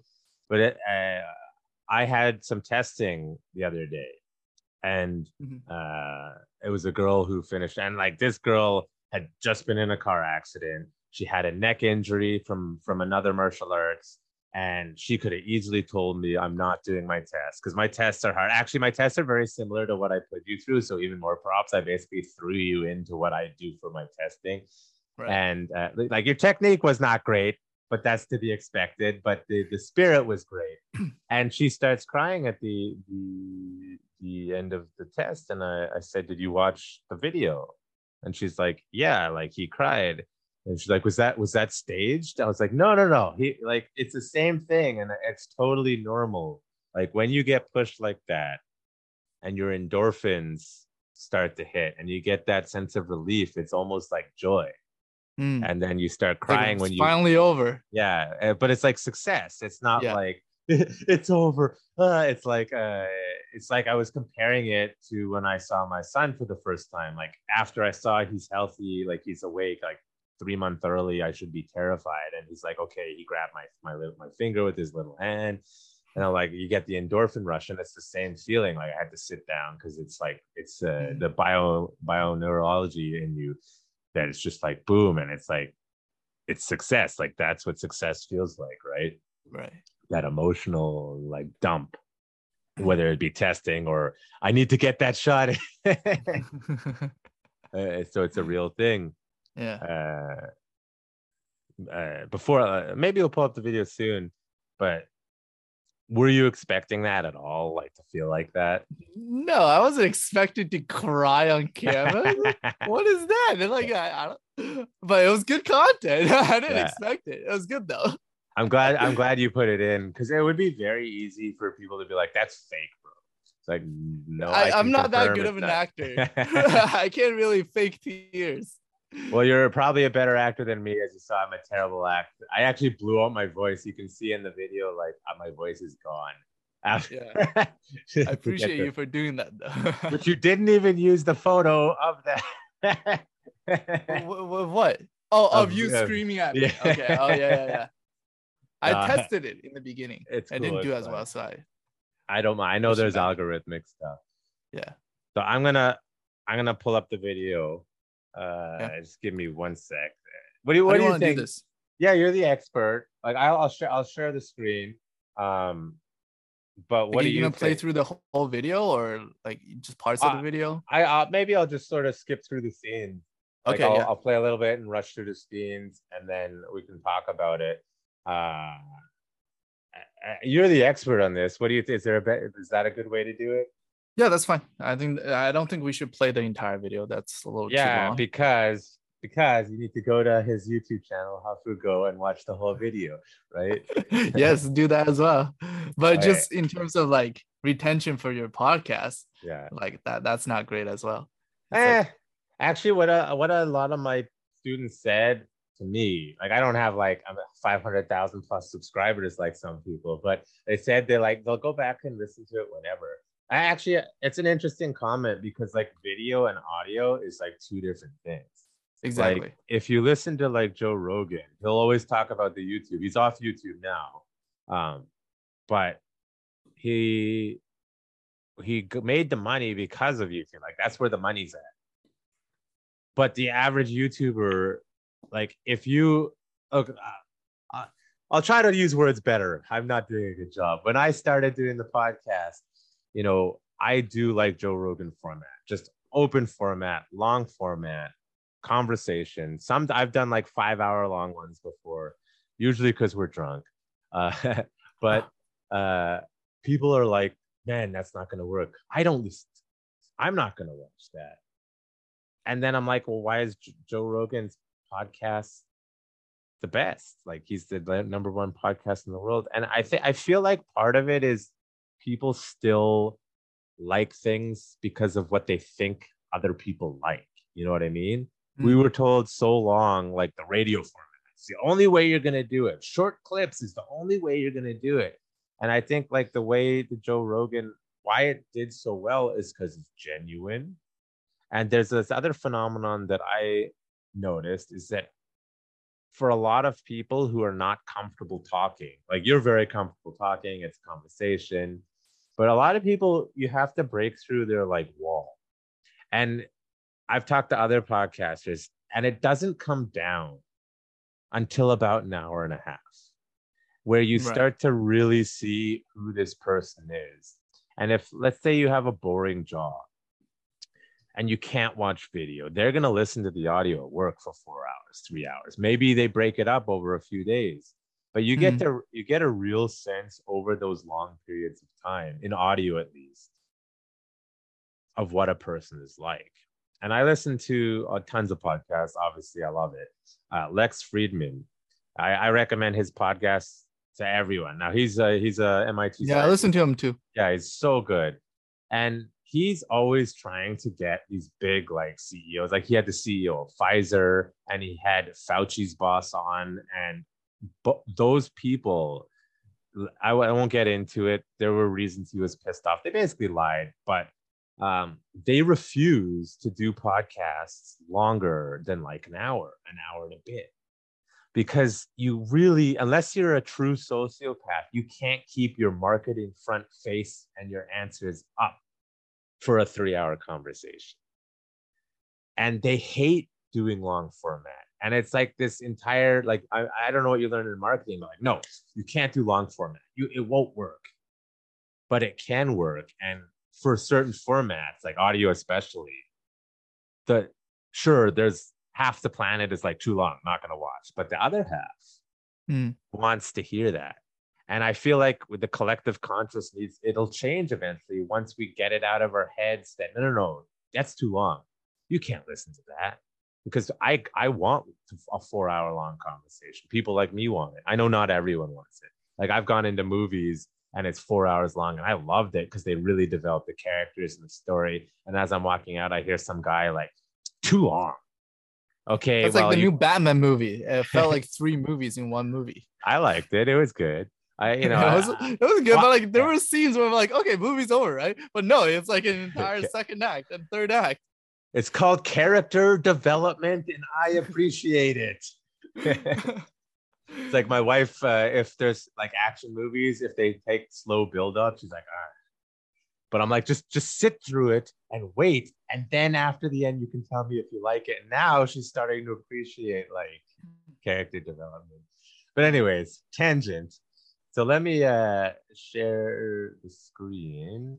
I'll pull it up. Let me not screw this up. I closed all my screens, I think, so as not to share the wrong screen. Uh, don't share the wrong tab, you know? Yeah, yeah. yeah. I've, I- Might I've almost done that one. Okay, so let's do this. Okay, perfect. Okay, and then I have to make sure I do the correct thing of where's my settings? My settings went a little funky. One sec. Uh, this is the technology. Uh, uh, uh, where is it? Share sound. That would be bad if I forgot to do that. Okay. Technical details. If you know how many have you ever been on a Zoom meeting and they don't know how to use it yet, even though they've been using it for like seven months, and Dude, like, how- everyone. That's like how anyone above the age of 30. Like that's them. I shit you not. I was doing a job that didn't pan out, and they it was during the pandemic, and they switched to Zoom, and they were trying to use it, and they didn't know how to use Zoom properly, and it was driving me nuts. Anyways, so let's go through. So uh, I'll just play a little bit of this first scene, and then I'll sort of fast forward it, and then we can talk about it. Give me 20. Bring to that tree and come back.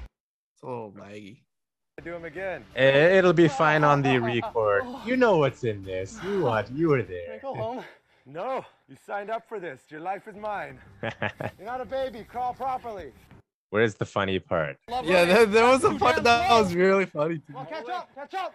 No, you Come on. skipped over it. Don't let the young guy beat you. Go to his channel. How do you feel, Hafu? I can't think I'm dead. So that was the first sort of military uh portion. You asked for this. It was not in the original itinerary. Right. You're like, I want to do a, like a, a boot camp style thing. Yeah, because like we kind of had to reposition the video a little bit on the day of the shoot to make it more military than originally discussed. Yeah. Uh just because like I, I thought like the military um packaging would Mm. get more views and more attention. That's why we did it. Um Yeah. Yeah, but it was fun. It was fun. yeah, I mean that part that part was not the hardest. It was the first exercise. Yeah. Uh like it was harder than expected, but it wasn't too bad. Like I was able to get through it. Now, with that being said, that is a lot more close to what a military boot camp or test might look like, where Mhm. they just have you doing these absolutely meaningless physical tasks. Right. If you had given me a bit more notice on that, I would 100% have gotten sandbags and had you running around with sandbags because that's like super military. Uh, in Israel, they do these tests for special forces and they'll take you for like four hours and they literally like run there, come back, run there, come back, pick up this, run there, come back, like for an hour. and that's it. And they just want to see your attitude and if you keep pushing yourself and whatever. Uh, and I'm just like, I couldn't do it fast enough. That's why Hmm. why I didn't do that. Of that, what was the hardest part of that from what you remember? Um hardest part was probably just the uh running with the weights, running with Mm. the plates. And that is- uh, the plate was a little hard to carry as well. Mm. So running with the plate was pretty hard. And that's actually I know it's a plate, but and if we lived in a place like Texas, you I would have gone like full military. I just can't do certain things. Like I can't take the guns out to the park here, for example. Although you can't do that in Texas, but I could be like go to a shooting range and eh, eh, and stuff. So, but that awkward feeling of carrying weird objects Mhm. Is the most military you can get. People don't think about it, but like when you're training just like fitness stuff, you're carrying like, okay, it's nicely seated on my back, it's weighted well, like I like how it feels. You're carrying fitness equipment that's ergonomic for that. In the military, ah, it's you uh, take this gear needs to get there. hmm Figure it out. Right. And so that awkward nature that you said was the hardest part is like the spirit of it is like super military. This is Mhm. awkward. This is hard to carry. I don't want to carry it. So you did good. You That's pretty complain- unique insight. That's pretty cool. yeah, yeah. That's the kind of stuff like doing your research. It's hard to find out. Like it's from talking pe- talking to people. The trick is, are they bullshitting or not? Mm. Because a lot of military guys, like I'm not the common person, then I'm going to tell you exactly how it is. A lot of people got mad at me in the Israeli because they're like, no, you're supposed to hype it up all the time. And I'm like, I'll tell you how it is. So, like, that insight, you want that. You don't want the back in my day, like I was in Nam and like, you know, embellishing the stories. You, you do get a lot of that from a Yeah, lot of people. Yeah, you're a straight shooter. yeah, it's good and bad. It helps in that. So the next you labeled that as fitness test. So if you want to see Hafu sweat, and I apologize to all of the audio only people who are like, I don't know what's going on. So go to Hafugo YouTube and you'll see the video. Let me pull up the next one. H A F U G O. Have a Yeah. go. I will First put name, lots last of- name. I will put lots of links in it as well. Uh, let me pull this back up. Okay. There, there we go. Make sure. Good, it's still on. Okay, so we'll just leave it like that. So, Krav Maga, the appropriate title for this. In. Krav Maga, which is military self-defense. You got that right. Powerful. Awesome. Mm. Ten more. I'm already tired. No. Oh, the first one is kind of like here. Hey man, I need you to back off No groin, no Krav Maga. and move in. Oh yeah, th- this part was awesome. Watch. there you go. I, and it's literally uh, a whole bunch of kicking people in the nuts. Yeah, I was surprised at how hard you kicked them. Yeah. It's for your camera. I was doing it for your camera. no, but like I, I in the beginning when I first saw that and you told me to do the kick on them, I was actually a little, a little scared to hurt them. Like I didn't want to use the same power as you did. they they they knew what they were getting into. They they were also paid to be there, so it's like they they could take it. but you know, I I'm actually pretty nice about it in class. Like I don't kick people that hard because they're gonna be here all day. They're gonna be here days in the week. But if I'm demonstrating, like, and I want to make it count, I'm I'm gonna kick people. They're wearing cups. Uh, Karch was wearing two cups, for example. And if you go train with some of the Israeli guys who are used to training the military military guys, they'll just hit you. They, they don't care. Mm. But it's You interesting. think your balls get okay? Let me let me ask this question. Hmm. Do your balls get harder as you get kicked more, or are you just desensitized to the pain? Well, I don't know if you've seen the video of those monks who train their nuts to be able to get kicked in the nuts. Some Shaolin seen monks those. do that. Maybe that's your next challenge. You should find it. That, that we actually have a video. I trained iron crotch for seven days, Oh, but I can't I can't finish the video yet because my leg broke. your cr- your crotch isn't ready yet. no, but but tell me, tell me, you, you've done like the groin kicks for a long time. Well, here's the thing. So that is what I would call hard body training, where whatever the body part that you're doing, like uh, Okinawan karate and Kyokushin karate, spend a lot of time in hard body. training. Krav Maga does not spend a lot of time in hard body training, and it usually takes about three to five years on a given body part of training it by hitting, you know, rice. You did some of that training and moving your way up to sand and all that it's about five years on that body part to get it to the point where you need to get it. And and Krav Maga's approach is we don't have time for that. Like I'll tell my students about that. I do a little bit of hard train, uh, a hard body training for the shin checks because people whine so much. I'm like, oh, okay, you're gonna whine, and then we take out like uh, the movie The Accountant. We take out the sticks and we rub, we rub their the shins. Um, but uh, So, I mean, are you- so is it you're becoming desensitized to the pain, or your body part is becoming like harder? A little bit of both. So with the nuts, I would I'm guessing that your body's just like we don't need these anymore. Turn it off. So I think you should have kids first. Uh, with- I, I I'm guessing with with your bones, it's a little bit of desensitizing the nerves, but it's a lot of slowly over time your bones become denser. So you get what's called microfractures, and Mm. Your bones are porous like a sponge almost. And as you do, do hard body training, those pores start to fill up more and more and more. Uh, for example, if you can see in the video, like my two big knuckles, Mhm. it's it's honestly from just being an angry teen punching shit that I shouldn't have punched. And over time, they start to calcify. So I can punch pretty hard with with this one, not because I was an angry teen. That's the answer to that. Not because uh, of hard. You ever punch training. walls? Yeah, when I was a kid, yeah, I would get angry, Okay. punch shit. I had to replace a hole in my wall. That's the whole. I've talked a lot about mental, my mental health and stuff in the past. So people can go back to old episodes to listen to that stuff. Um, but that's in the, from a Krav Maga perspective. I tell people if you really can't handle it, wear more cups because I'm not here to train your your nuts for this.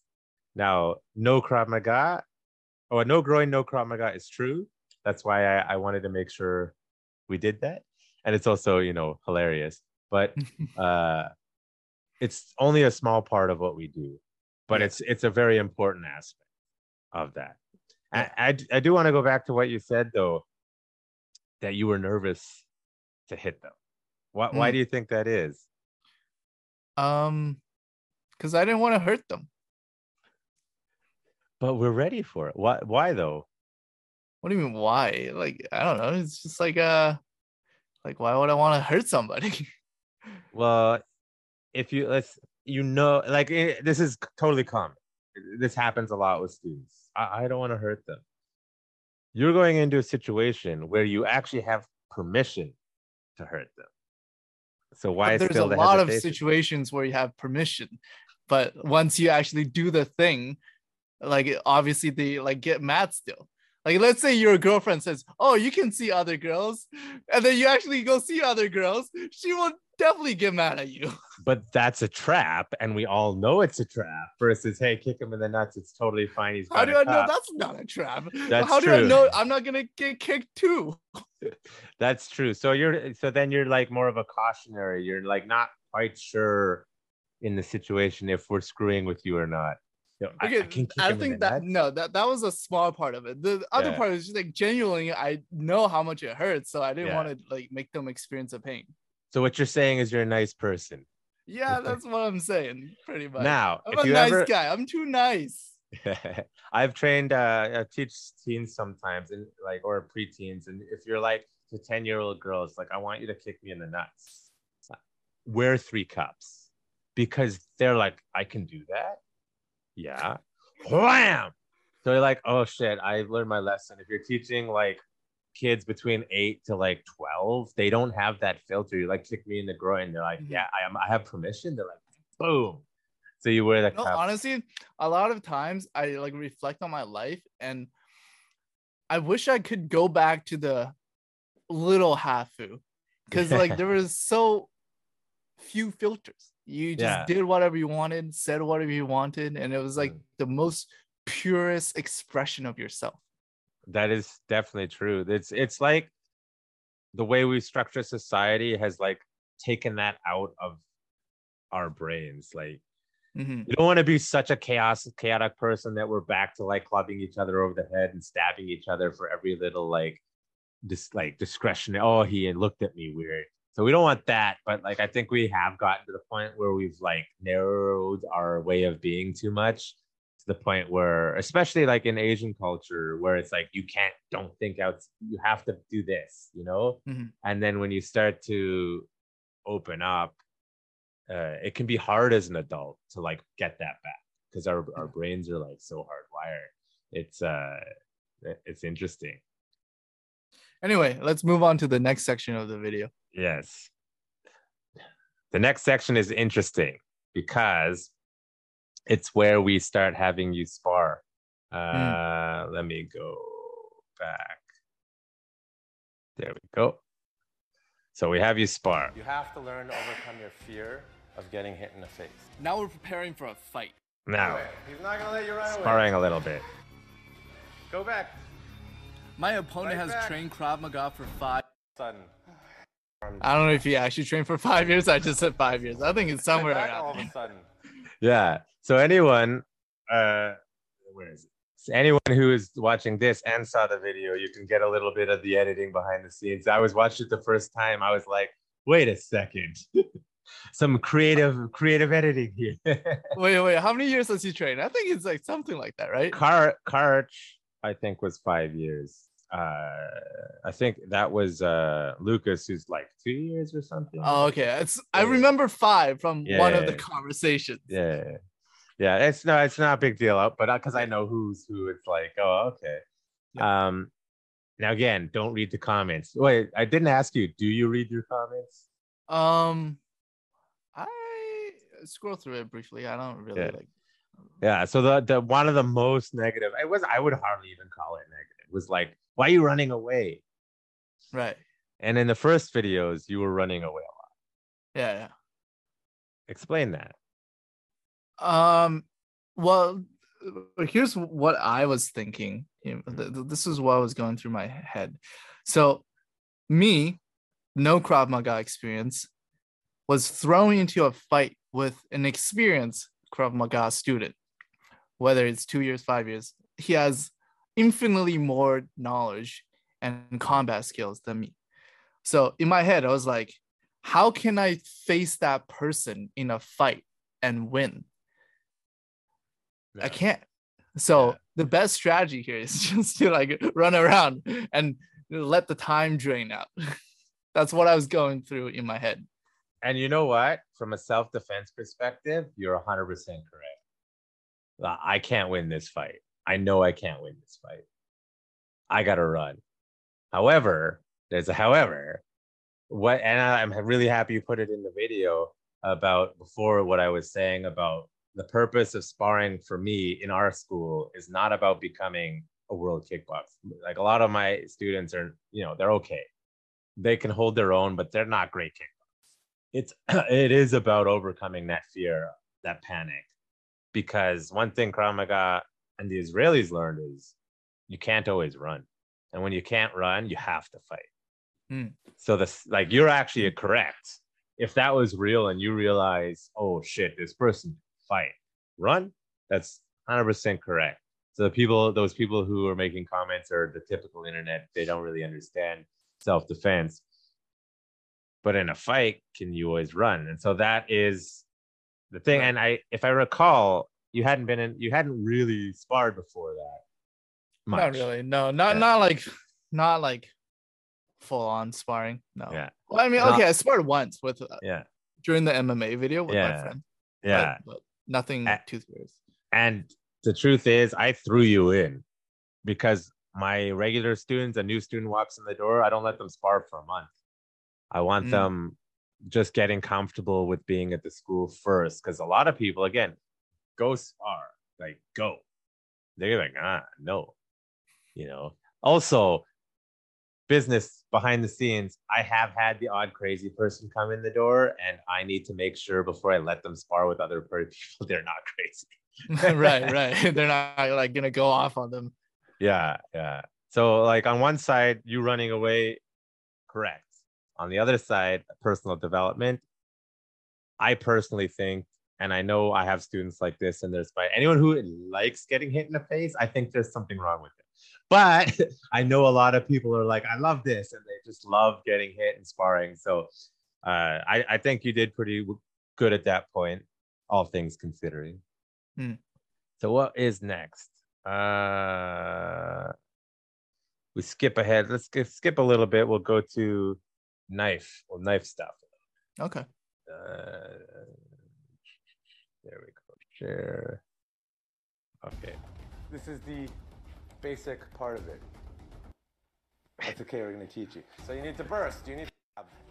'Cause you're So we kinda go through it. Do be effective. For the record, I Don't away, grab get the Kind of away, like skipped over the instructions because like these body. these classes were like the 25 45 minutes each. I, I can't correct. include that much instruction.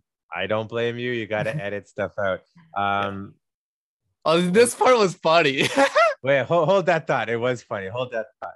So the knife stuff, which is a core part of Krav Maga, knife self-defense, not knife Mhm. fighting. It's a different. What What do you, What are your thoughts on that? um, it was very cool. Um, it was the first time I've ever learned any like weapon disarm. Um, and I think even within just like an hour of learning it, like I got a lot of the basic components down. Yeah, and i think that's like one of the most useful things that I wanted to like take away, you know? Yeah. Like I think that could be used in a real life situation. Hmm. Kind of forgot some of it though. I like it, but like I'll rewatch it and then I'll relearn. it. I- but yeah, just like moving out of the blade, you know, like moving out of the center line. Yeah. center get line, off Yeah, yeah. either block or get off the center line uh yeah. and that's the thing like what i was saying if you look up krav maga on the internet there's not a lot of quality stuff either they're just like the balls to the walls like psycho krav maga people some of them are a little crazy uh and some of them are their explanations are just horrible I don't blame you for not putting the explanations. That's something like when I'm teaching, I, I truly want people to understand what they're doing because if you don't understand what you're doing, a lot of the times it's like you can't, you need to be able to adapt in real time. So the technique it's it itself is never good enough. You need to understand it so that you can adapt when things go sideways in real life. And as you just said, you feel like that's something you can use in real life. Hopefully you never have to Hmm. but the one of the reasons these are the core parts of Krav Maga is because those types of knife attacks are the most common, right. and, and the techniques that I showed you have and do save people's lives.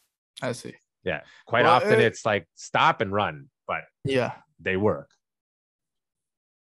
If you want to like, because I already we already filmed the video, but if you if you want, I can give you the footage. You can just edit out the instructional part and post it as a tutorial on your channel. Sure, send it to me. Yeah, I yeah, I'll- but you'll have to it. edit it though. Yeah, yeah, I can do all my own editing. I know you're hiring editors, but I'm probably not up to your standard at all. yeah, I think that'd be cool because we did do a very long explanation and it's like Yeah, filmed pretty long. So Well, I, I do have a paid access website. I can use it for there or use on YouTube too, as seen on Hafu Go. And then you do the backlinking thing that works, you know.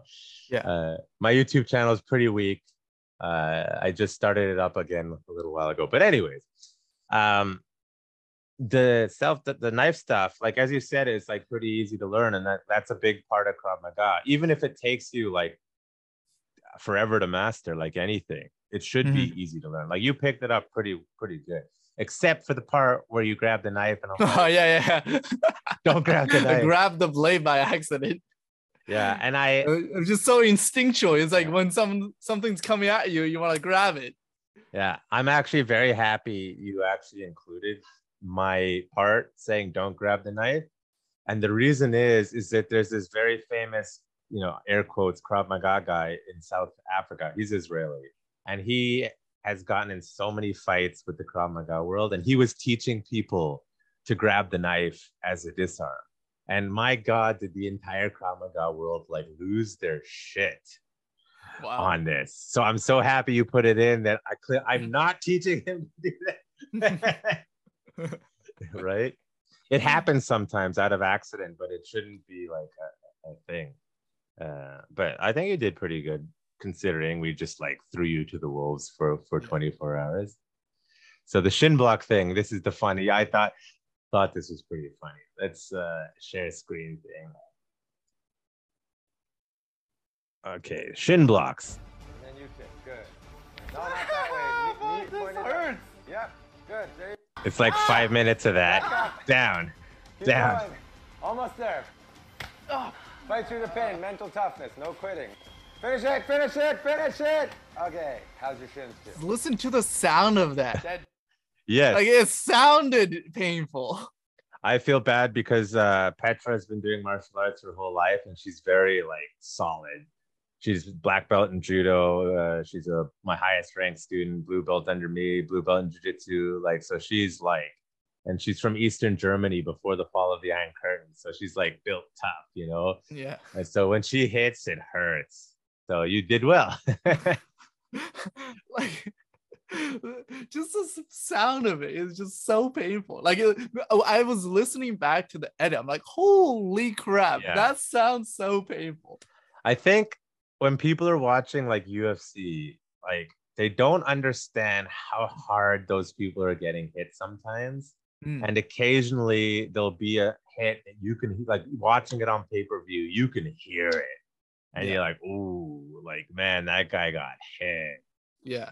you know, and it, it just shows you like when when you're getting hit, it's that wasn't movie magic.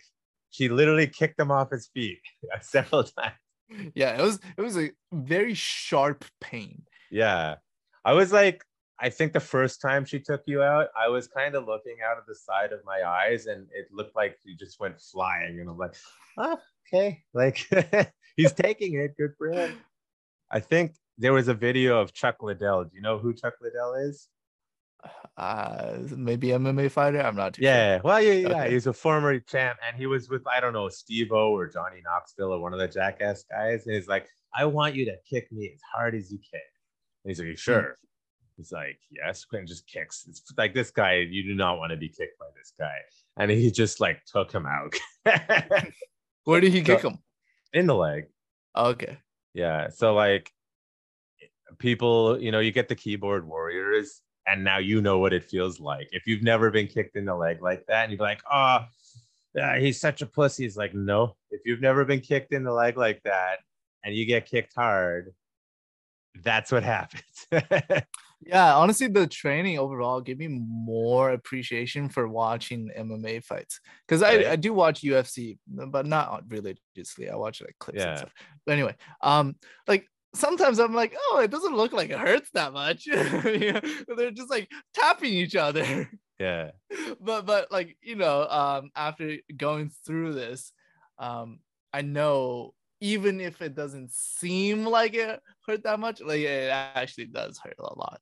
Yeah, it's like uh, when they go down grapple, and the average fan is like, "Stand them back up," and I'm oh yeah, like, yeah, "No, no, yeah. no, I yeah, love when that." they're grappling, I'm like, why are they just hugging each other? Yeah, and and I if I'm there, I'll be like at a I haven't been able to go to a bar since before COVID and watch it, but I'm like, "Oh my god, do you understand how technical this is?" Like, and I'm calling it out. And like I'll hear some jackass like, "Oh my god, they need to stand it up." I'm like, "Are you not listening to my commentary?" like, because there's been some amazing grappling in those fights. But anyways, moving on. Uh, where it was next? Let's see. I don't think you need to see us eat. How how did you enjoy the food? I gave you canned food. I mean, it was whatever. It was like I was just appreciated to to have any food because at that point we've been going out for so long. Like I was so hungry. Yeah. And uh, that actually is real. That feeling is if I hadn't fed you for like two days, the first time you get food is like, oh my God, it's amazing. yeah. Like Uh, I usually hate canned tuna, but I ate it that time yeah. and it yeah, you- tasted you- pretty good.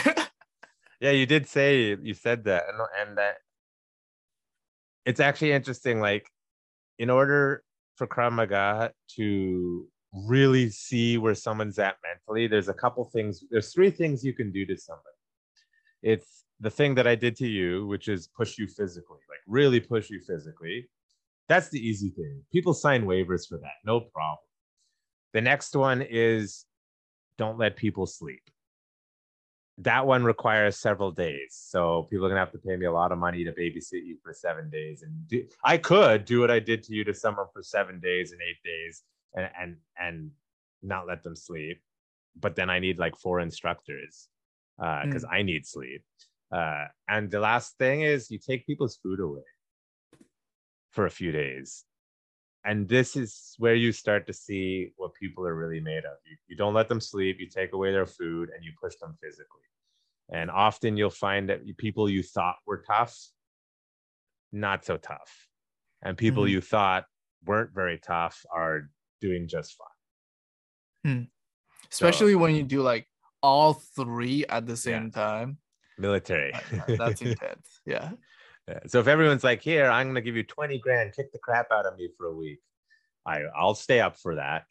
Uh, that means I'm not gonna feed you all the time. I'm going to not let you sleep all the time, and I'm going to uh, push you like I pushed you for 7 days Mhm. straight. So you hear that, internet? 20 grand. I'll put it together. Uh, you know, five day camp for you.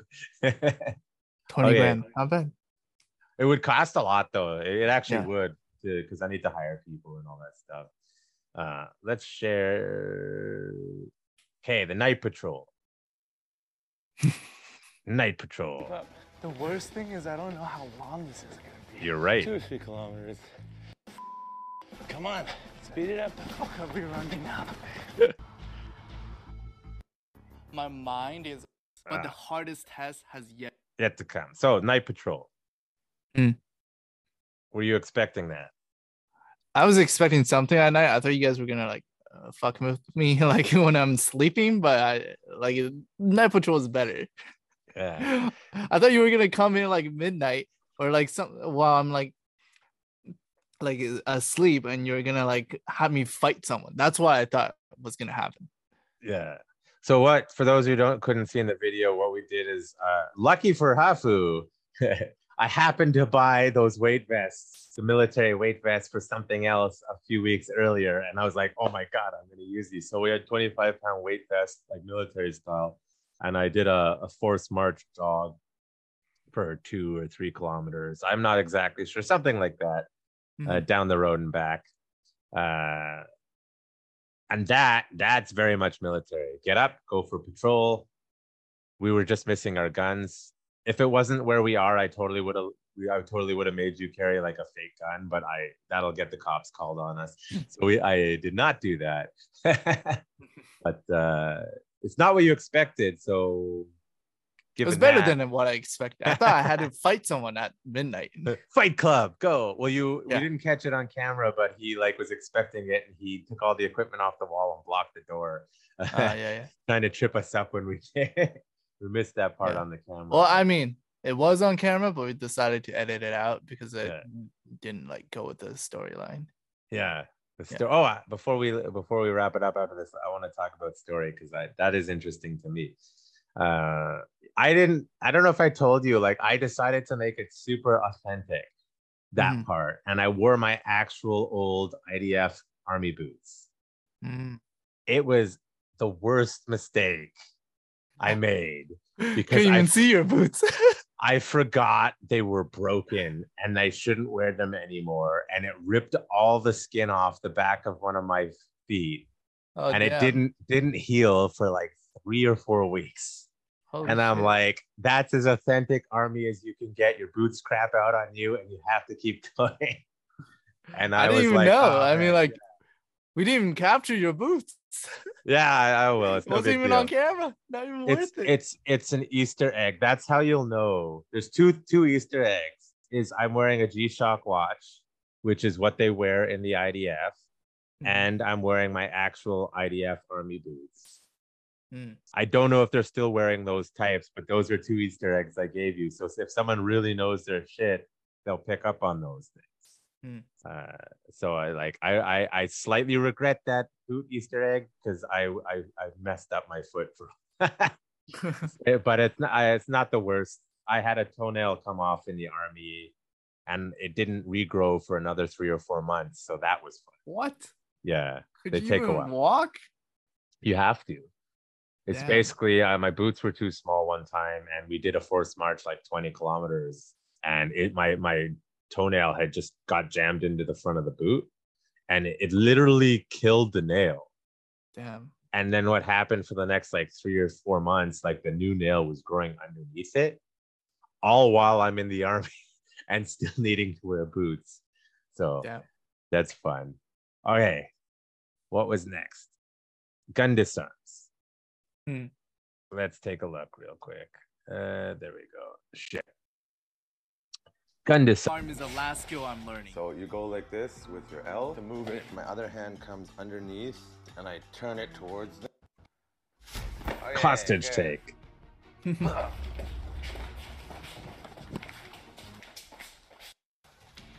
Do you though? Okay. Gun disarms. What are your thoughts? Um, it was pretty cool. Um, it was.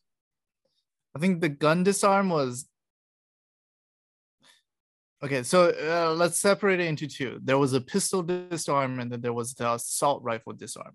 The pistol- I have to stop you right there. There's no such thing as an assault rifle in the country we're filming. That's a media term. Do not use the term. Okay, what was it then? Just well, it's a rubber gun, but semi-automatic rifle, fully automatic rifle are the Oh, okay. correct terms for the gun people. I will, I will encourage you and every influencer like you to uh, erase the word assault rifle from all people speaking. Anyways, go. Okay. okay anyway uh, a semi-automatic gun. Um, the the pistol one was easier to learn. Um, but and then because like the pistol one, it was like easier to get a grip on it, and then it was easier to like push it out of the way and stuff. Whereas the semi-automatic rifle, they had a strap to attach to the body uh, while they were holding the gun as well. So it was like a lot of struggle to get the entire gun off their body. Yeah. It's a fight. Yeah, that's what it was. yeah, would be. exactly. You gotta Yeah. fight more for it. Whereas like the um, pistol disarm is more like a quick action. It's like Yeah, one step. yeah. You know. Now, the pistol one is actually more likely that it's something someone's going to do in North America because you're getting Mhm. robbed or it's a holdup. If someone's coming up to you, no matter where you are, with a rifle and a sling, that's a messed up situation. Like, why are you in a war zone? Why didn't you run when you started hearing bullets going off? Like, you know, so for someone to get that close to you with a rifle and sling is a tactical error on their part. So Hmm. that's the opportunity.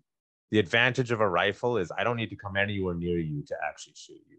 Handguns are hard to shoot. So it is quite, and you'll see on YouTube, people have successfully disarmed pistols. It's, it's, it happens more than people realize. It also can go horribly wrong as well. Um, but disarming someone with a rifle, it's like the situation itself is like, why are you in that situation? Right. so it's going to be a fight for sure and, and it's not just cool like take the gun off and then Mhm. back off you know um now i'm happy the way you showed it you edited it because that's where you may get a lot of hate is the gun disarms because you're gonna get those don't work bro. You get all those people. There's tons of those people. And then i'm like hey i want you to go do a deep dive on youtube and find all the times it did work. It's not always graceful and it doesn't always look pretty and they may have done garbage technique but the idea that you can take a gun away from somebody is a real thing.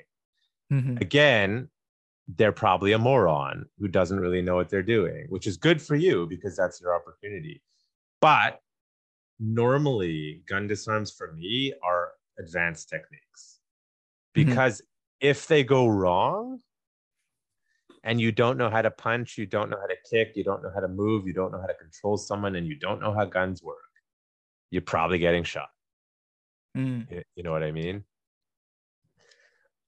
But it's the thing that everyone thinks of. One of the thing, kicking in the nuts and gun disarms is like Krav Maga. you know? Right. Yeah. And knife. And knife. Yeah. Yeah. And and to be honest, I'd rather have someone have a gun in my face than a knife because a knife to me is like shit.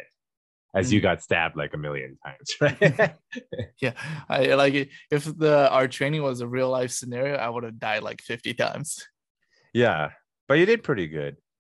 Okay, skipping ahead to, uh, I'll just show this briefly here.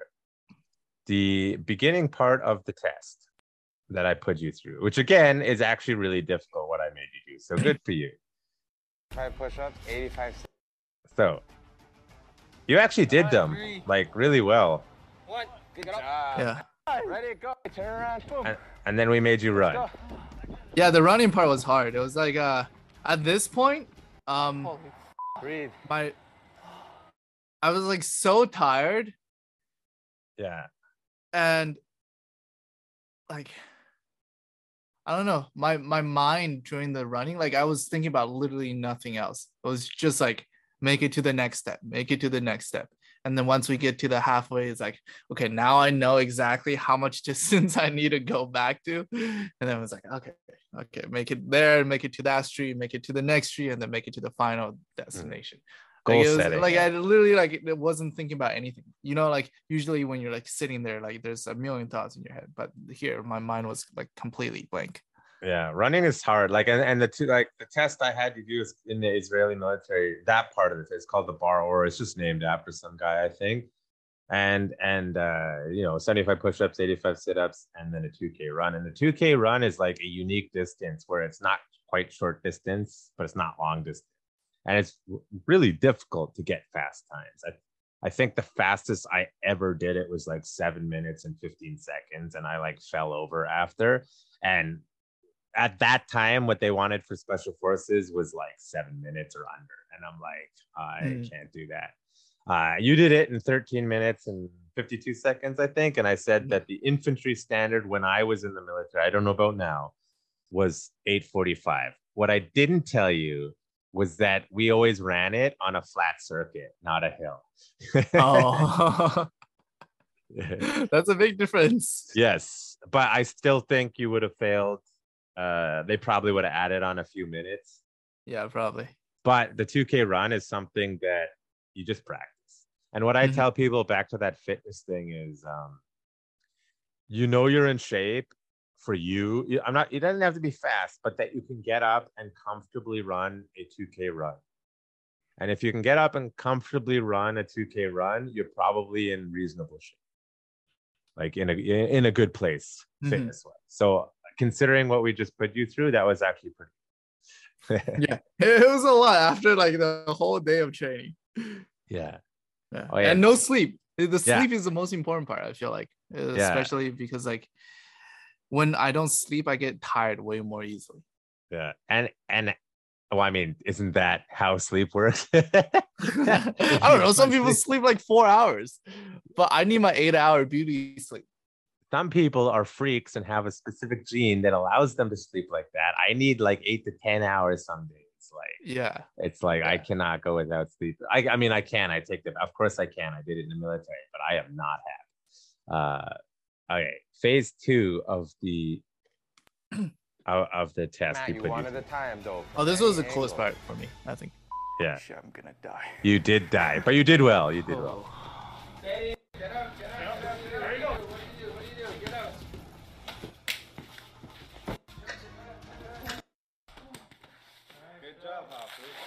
So, for those who couldn't see, basically, uh, we call it the circle. Well, officially, I call it the circle of power. All my students call it the circle of death.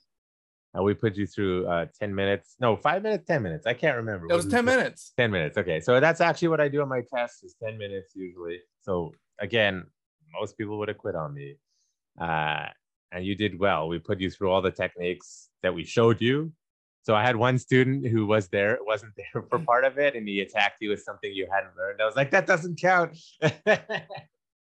Yeah. So basically, I was surrounded by like how many people? Six? Six or seven people. Yeah, six or like seven big men.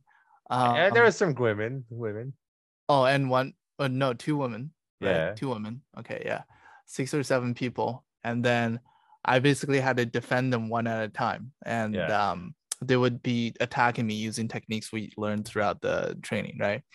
And um, I, there was like a couple things I had to be aware of. One, I had to be aware of like the entire circle because I'd never know who's attacking me. So Yeah. I needed that situational awareness. And the second thing is like, I literally just learned all these techniques. I haven't even gone like, like it hasn't even been 24 hours. So I need to like instantly be able to process and remember how to defend against each attack. Yeah. So that's the second struggle there. Yeah, and and that circle or variations of it is very common in Krav Maga, especially for military application. It's it's to simulate like the absolute worst, like movie like oh shit situation Mhm. where they just keep coming and you can't run and you have to fight and you got to stay alive. Um, Yeah. But it's There's a- cool though. It's Yeah. cool. It's like the coolest part, you know, like when people, it's like the main two main characters are like back to back and they're like Yeah. surrounded by like a circle of enemies. That's what Yeah. it felt like. yeah and that's kind of what it's supposed to feel like and and i'll tell you like again i'm very impressed with you i can't can't stress that enough because i take like super and put them through that. And for them a lot of people who are not used to being pushed to their limits they have a hard time because they're never really struggling. And then when you finally make them struggle they start to fall apart. And and and like that's what it's for is i want to push you to your limits where you don't want to continue but you have to to mm-hmm. survive right? Yeah. that's what it's really about. And that's like the in many ways, it's like a core of proper self defense. I can teach you all the techniques in the world, but if you can't push yourself, how are you going to deal with the adrenaline dump? How are you going to deal with two attackers? You know, so you did good. And then where is it? The last part was back to sparring. So after we just beat the crap out of you all day, and we had put you through sparring already, after all that, you get to spar again. Let me see. Round one. Hmm. Here we go. So I put you up against a, a, a big old guy, yellow belt. Popped you hard there.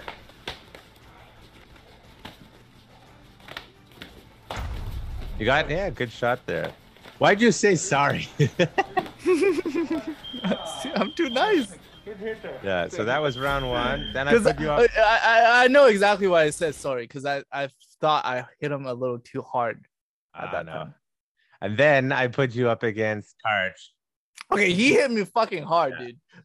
He he he hit me so hard. Yep. Karch is a little bit of a masochist. He loves. He forgets sometimes he's not fighting like pro athletes because he's very athletic and he's actually one of my instructors. So this is against Karch, who he was he was pretty mean to you.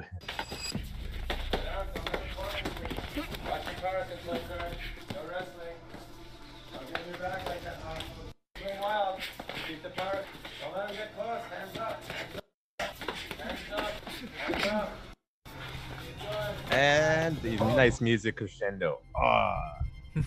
so yeah, Karch he pushed you really hard, and you can see. I don't know. I I pick up on this because of like my training and stuff. Is compared to the first fight, you're backing up again. Mm. Why do you think that is? Because I'm like, because I'm just overwhelmed by his punches. Yeah. I can't do anything. Yeah, no, that's totally normal. It's like that's where the training comes. If you train enough, you can over o- overcome that panic. But I, he was being mean. I know he was being because that's him. So the fact that you still were willing to throw punches periodically again is very good. Uh, and then you, you, oh yeah, you took him down there. That was pretty good. that sums up that round. Yeah, I, I got angry at the end. Yeah, good. That's normal. And then it's me.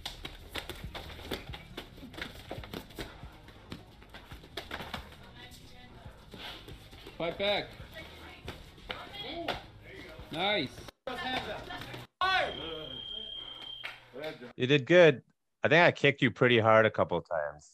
Hmm, yeah, I can't remember. yeah. I mean, I, I was like so happy then. Like, yeah, I'm like, this is the last thing I'm Yeah. doing. Yeah, something that uh, yeah, you notice me, me and Karch like it's a very like Krav Maga thing, and it's not good. If I go up against like a pro kickboxer, it's actually a terrible habit. Is the Krav Maga thing is we just keep going forward. You just keep walking forward because in self defense you want to like you gotta put the pressure on. So like you hit me, I don't care. I walk forward, right? Hmm. Uh, I was being nicer to you than Karch. I will just tell you. Yeah, you you were. I, I could I could notice that. Yeah. Because I'm like hard hit, light, yeah, move around, give let him catch his breath back. I want to see also if you're gonna start fighting back. Like, are you Yeah. flip the switch and put the pressure back on me? Yeah, I think I think you give me a little bit more space than Karch did. Yeah. Yeah, well, he's just going, going. Yeah. Because if I go like full Kyokushin, where I'm just like boom, boom, boom, like you've already been beat up enough. I don't want to do that. With that being said, if you go train with some of the Israeli guys, they don't, they, they don't care. Yeah. what I will say is from the sparring of the first sparring to this sparring in only 24 hours, you improved. Mm, for sure. You- Yeah. Your willingness to fight. For sure. I, I I definitely noticed that as well. Yeah. And do you want to show the bit where you cried, or we should we? I mean, you can. Yeah, that's fine. And and tell people, go watch his video. Let's go here. Okay, let's share the screen. I'll remember to share the screen this time. Kind of. That's Krav Maga, military style. Never give up, never surrender, keep fighting. Be a better version of you so that you can walk, learn to walk. Zooms in on the tears. Good Really camera work. Really good. I feel like this entire So motivational. Uh, that was like the perfect quote at the permanently. perfect moment. It's okay to cry. It's It okay. Nice. expanded what I thought I would be possible by myself.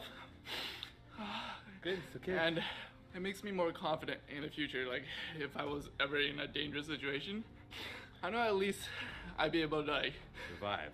yeah, or give a fight. Fight if you have to, and if you have to fight, you fight to win. That's Yeah, that's good.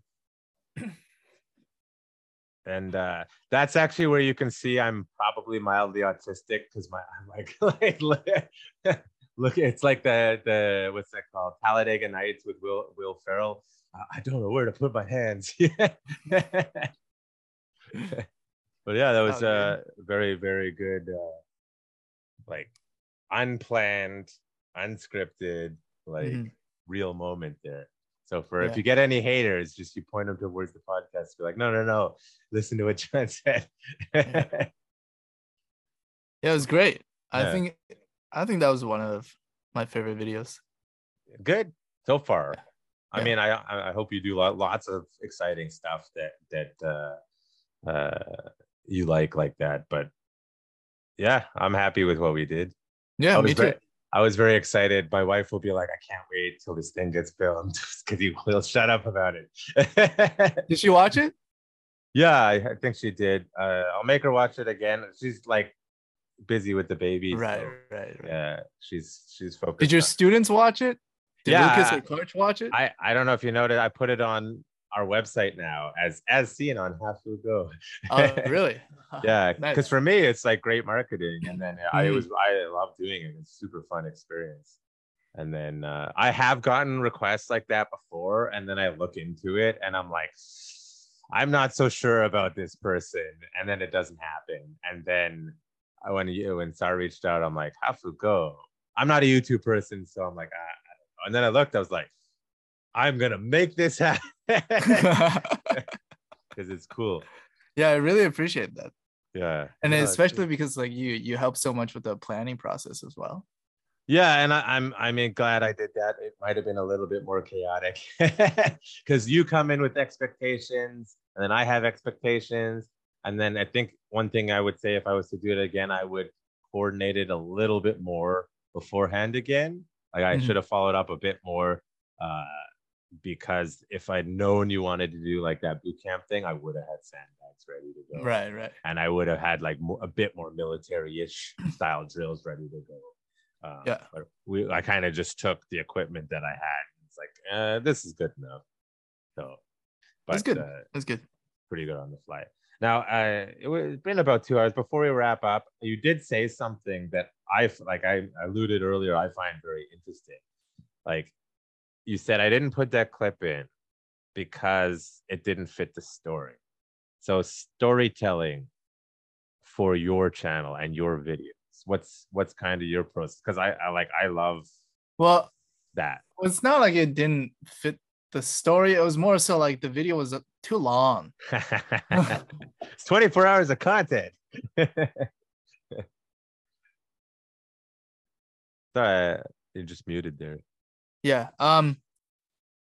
So, yeah, it was a little too long, and uh, I feel like that segment. I don't know. It kind of like it was a little silly. I mean, it was fun, but it was like not necessary, not entirely necessary. Yeah, yeah, yeah. So that's why we cut it out. So yeah, I, I don't take any offense to it. I'm just curious because like the storytelling process to me, the more ironically, the more I watch Netflix. I guess it's not ironic. It makes sense. The more I watch like Netflix because we've been at home a lot lately, not being able to do much, and I'm just like how they wrote the story, or like that's an interesting like narrative, or like I like the way they edited it. Uh, well in terms of story there are general storytelling structures. Um Yeah. the most basic that i think we learn in school is the like the three act structure right? It's Yeah. like the little curve thing right? You got the rising tension you got the climax and you got the resolution yeah, stuff like that right? Yeah, it's the most basic story structure. Um and then there's like more complex story structures that are more based on that basic story structure because it's a little hard to plan an entire movie or a video or Mhm. something based on like three components, right? Like what is act one? Like what are all the things that go into act one? What is act Yeah. two? And what is act three? So there's additional story structures that basically break down each act into like multiple different sub acts. So there's another story structure, storytelling structure called save the cat structure, which is Hmm. pretty popular in like film and movies. And that's like a 15 part structure where it's like taking you through the three act journey, but like just in more specific detail. Mm. Um, in terms of how we implement that into YouTube, um, there was a period of time where I tried to like religiously plan out like exactly what we would do in each act of the story, but I've found that didn't really work too well because one, it lacked the spontaneous energy of like Yeah. doing something in real life and two it's just like like i felt like it was like a little too um it wasn't f- as fun because there Mm. was no adventure Yeah. I only did that for like two or three videos Yeah. um but so now what we do is like we plan out generally it's like what are the activities we want to hit or like what are the certain points we want to hit and then uh, most of the storytelling would come in the editing process Hmm. so we would still try to follow that story structure in editing but in filming we would just let the real world play out Yeah, that makes sense because like you really, I mean, you kind of know what you were getting up to with me, but you really didn't know. know. Mhm. So like, if you plan too much and then none of the footage works, it's like the how do you tell that story? Which I think like I was trying to tell someone this they they wanted to shoot something in a certain way, and and I'm not a like I I know basic stuff, and I was like, have you ever edited a video to them? And they're like, no, it doesn't matter. I'm like because in order to do it you like you need to understand the editing in order Mhm. to like understand how the filming goes so for you because you understand when you're filming like this for me too when i film stuff it's like i'm filming filming filming and i'm like oh i can't can't edit it like that so i have to do it or i i i'm like i understand how the editing works. I'm like oh, i'll just fix it later. Right? Would you say like that the editing aspects is almost more one of the most important things or? Yeah, for sure. Um, I mean, like when I'm filming, I would also think about where this part of the video would go into the edit. One actually, one very unique thing about YouTubers um, is that a lot of people think we're really good at talking, right? because like everything is just so smooth. There's no Mm. buts, no ums, no spaces. It just flows but a lot of that is because we edit out the ums, buts, and spaces. yeah And one unique talking feature of YouTubers is because we're able to do a lot of jump cuts. yeah Sometimes, if I mess up a sentence, it's like, let's say, today I'm here with John or whatever, and we're training Krav Maga. And let's say I like, I notice I mess up. It's like, today I'm here, and I notice I mess up there. I would just like, today I'm here, pause, and I would literally just restart the sentence from the beginning again because I know in editing, it's better if I say the sentence entirely. yeah um, so we can edit out the previous parts. Yeah so like I would sometimes pause halfway and then through a sentence and then just re-say the sentence. Yeah, and I, I thought like I've been on an extra on on film sets and other stuff, and uh, I understand like again very loosely and understand the process. And yeah, I would say you like did a very good job. Like it was easy to work with you, and like you understood, and we went with the flow, and it, it did certainly make it super fun for sure. So Mm. like it's it's uh plus you're a nice guy. It was fun to work with you, and Sarah's really cool too Thank you. as well. Yeah. You're very nice as well. It depends who you ask.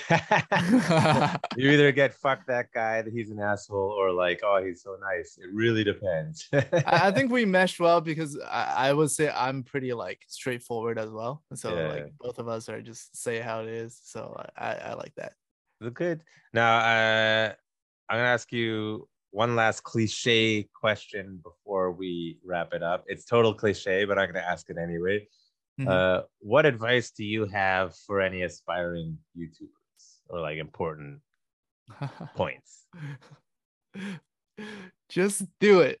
Just do it. Hey, cliche question, cliche answer. No, um, I'll get more specific. Um, what advice? I think. I don't think. Okay, my advice is I think your first 20 videos are going to be bad. That's my advice. But you must make those first 20 videos. That makes sense.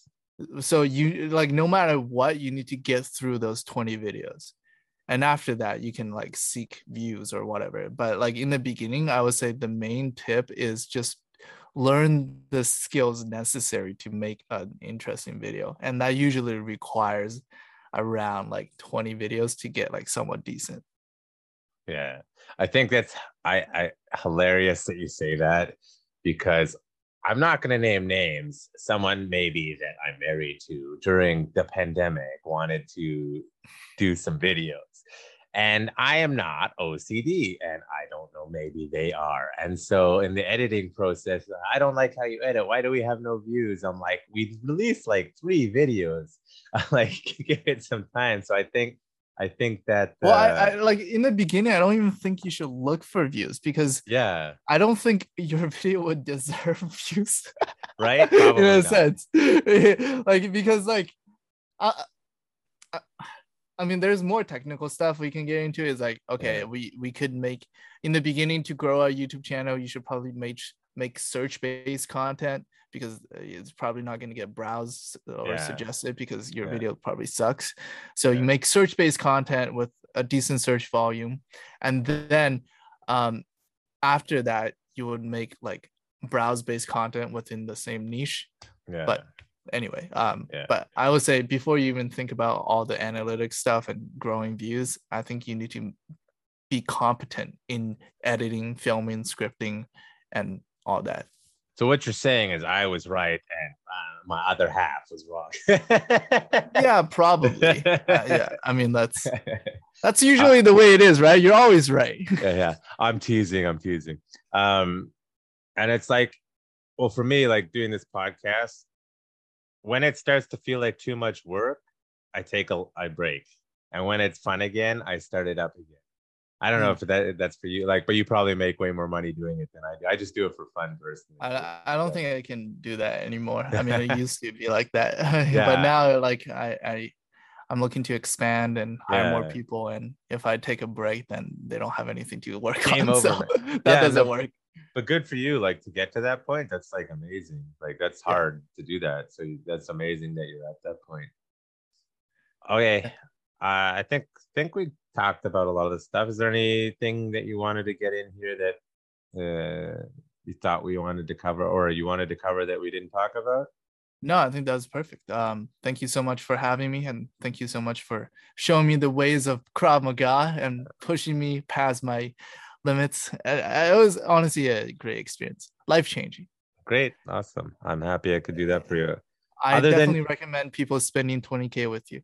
yeah come on 20k um, other than your youtube channel where can people find you on the internet Uh, just uh, anywhere, Hafu Go, any social media, uh, I'm I'm on there.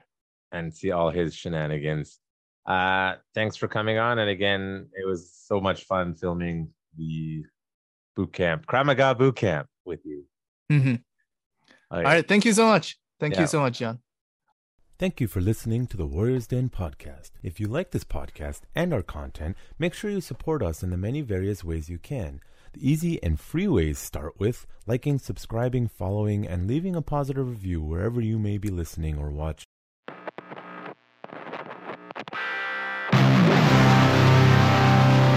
You're listening to The Warriors Den. Warriors Den. Brought to you by Urban Tactics Krav Maga. Turning lambs into lions.